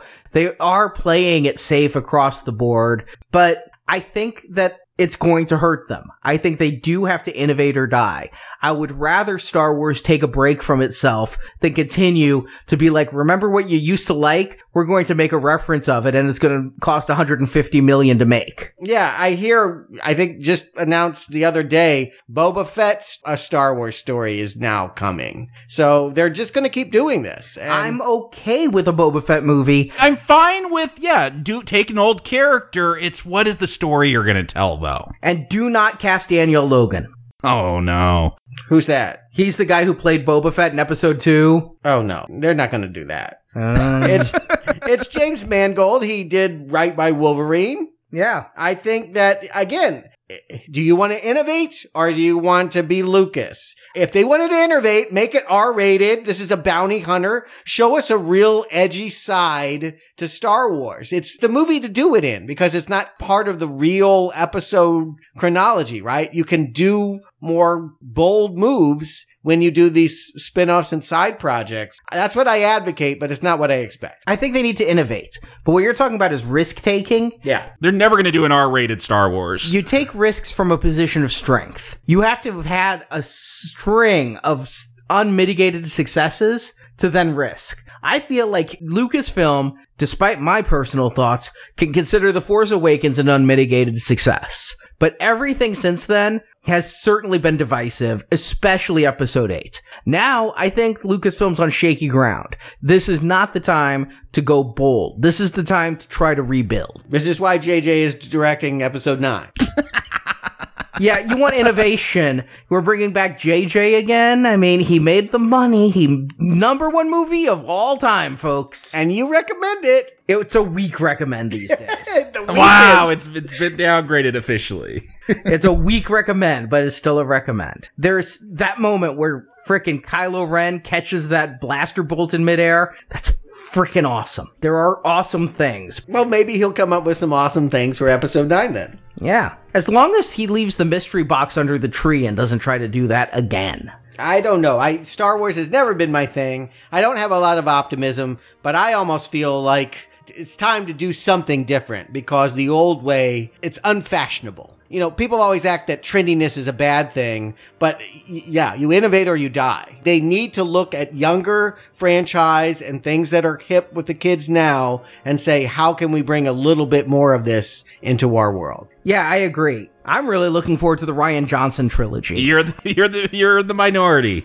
I, everything you said, other than I used to like Rian Johnson, I still do. I just he is. I don't want him anywhere near this franchise again. Did you tear that brick chapter out of our book? Were you that upset? No, I, I like all three of his early works, and I would still support him doing an original idea. Yeah, hopefully he does an original Star Wars idea. Hopefully that'll get put in turnaround, and he'll go do other things. Mm, but I do look at the JJ movie as something we have to get through. Uh, maybe trailers will change my mind. They often can. Well, I don't hold episode 8 against it. You could skip that entire movie. It was essentially a chase. I, I don't think that anything from that movie will that was bad will carry over into the new film. I feel like if it gets back to where Force Awakens was, it'll be a recommend. Well, hopefully, listeners, you enjoyed this conversation and continue to recommend our show. I know this conversation kind of got down in the weeds a little bit at times, but we're going to be much simpler next week.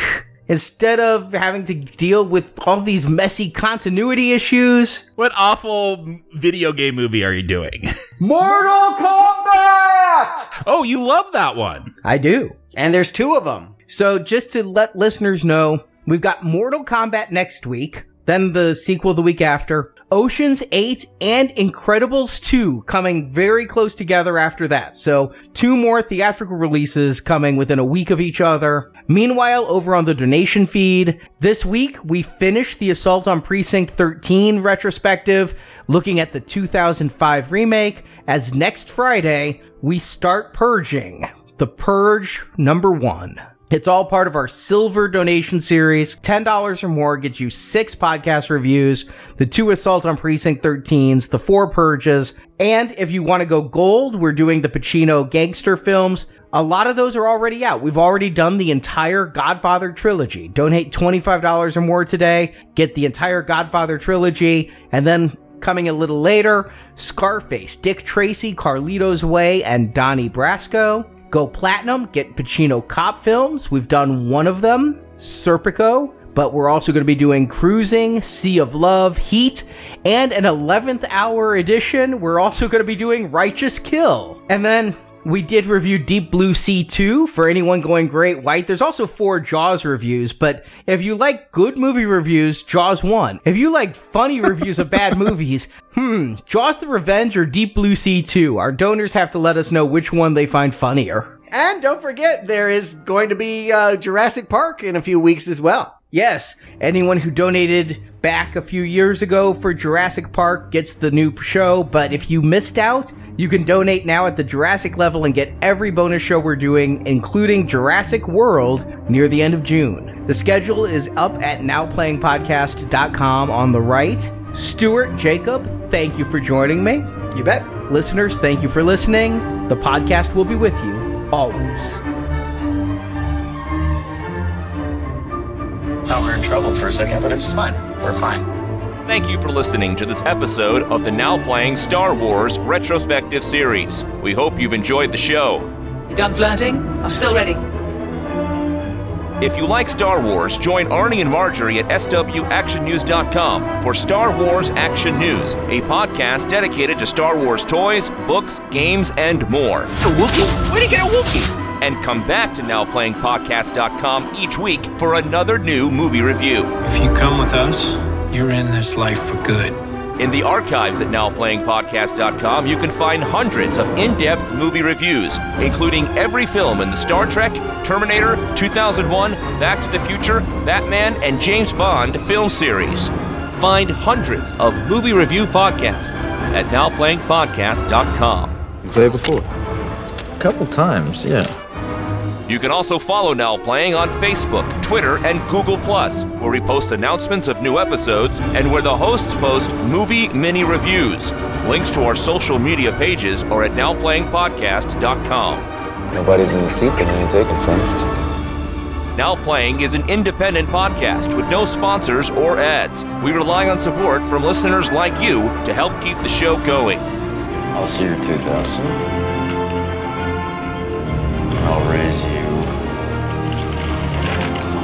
However much that is. You can donate to the show and, as our thank you, receive bonus podcasts. Over 150 bonus movie reviews are available to choose from on the Now Playing Podbean page, including Alien, Night of the Living Dead, Jurassic Park, Ghostbusters, Indiana Jones, Lord of the Rings, Psycho, Troll, and more. Find a full list of available bonus shows at nowplayingpodcast.com forward slash donate. My money's on you, kid. You can also join the Now Playing Patreon campaign through our Podbean site. Patrons of $10 or more get a new exclusive movie review every month, plus even more perks, including one where you can pick a movie for our host to review.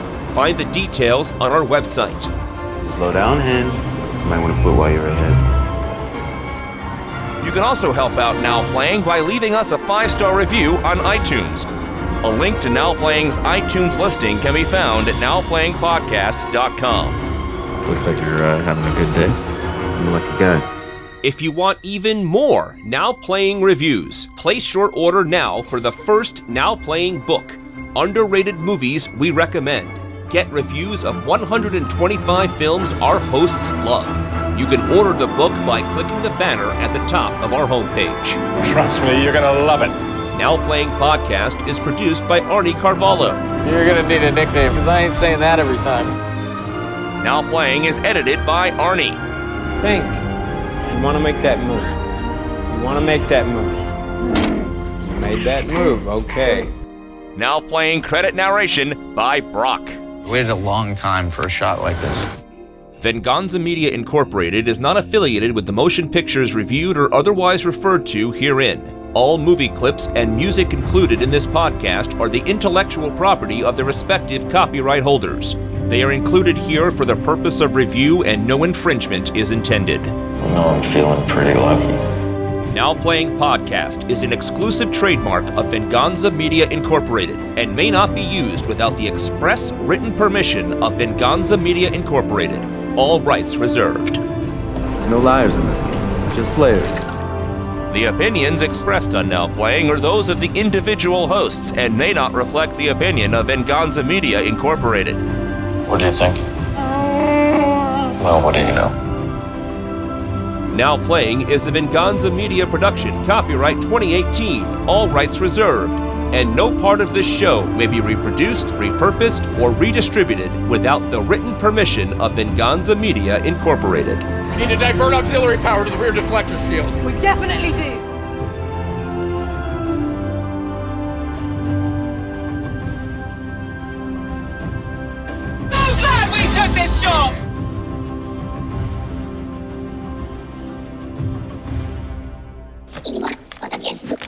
Today we're discussing Solo, starring Mario Van Peebles, William Sadler, Barry Corbin. Uh oh, I saw the wrong movie. I don't know what What? you're talking about. Oh wait, you're talking about that stupid action movie from the '90s? Yeah, don't you guys remember Solo? It took me a beat. Yes. Poor Mario. that was so awful a movie. it was from 96. I stopped after Posse.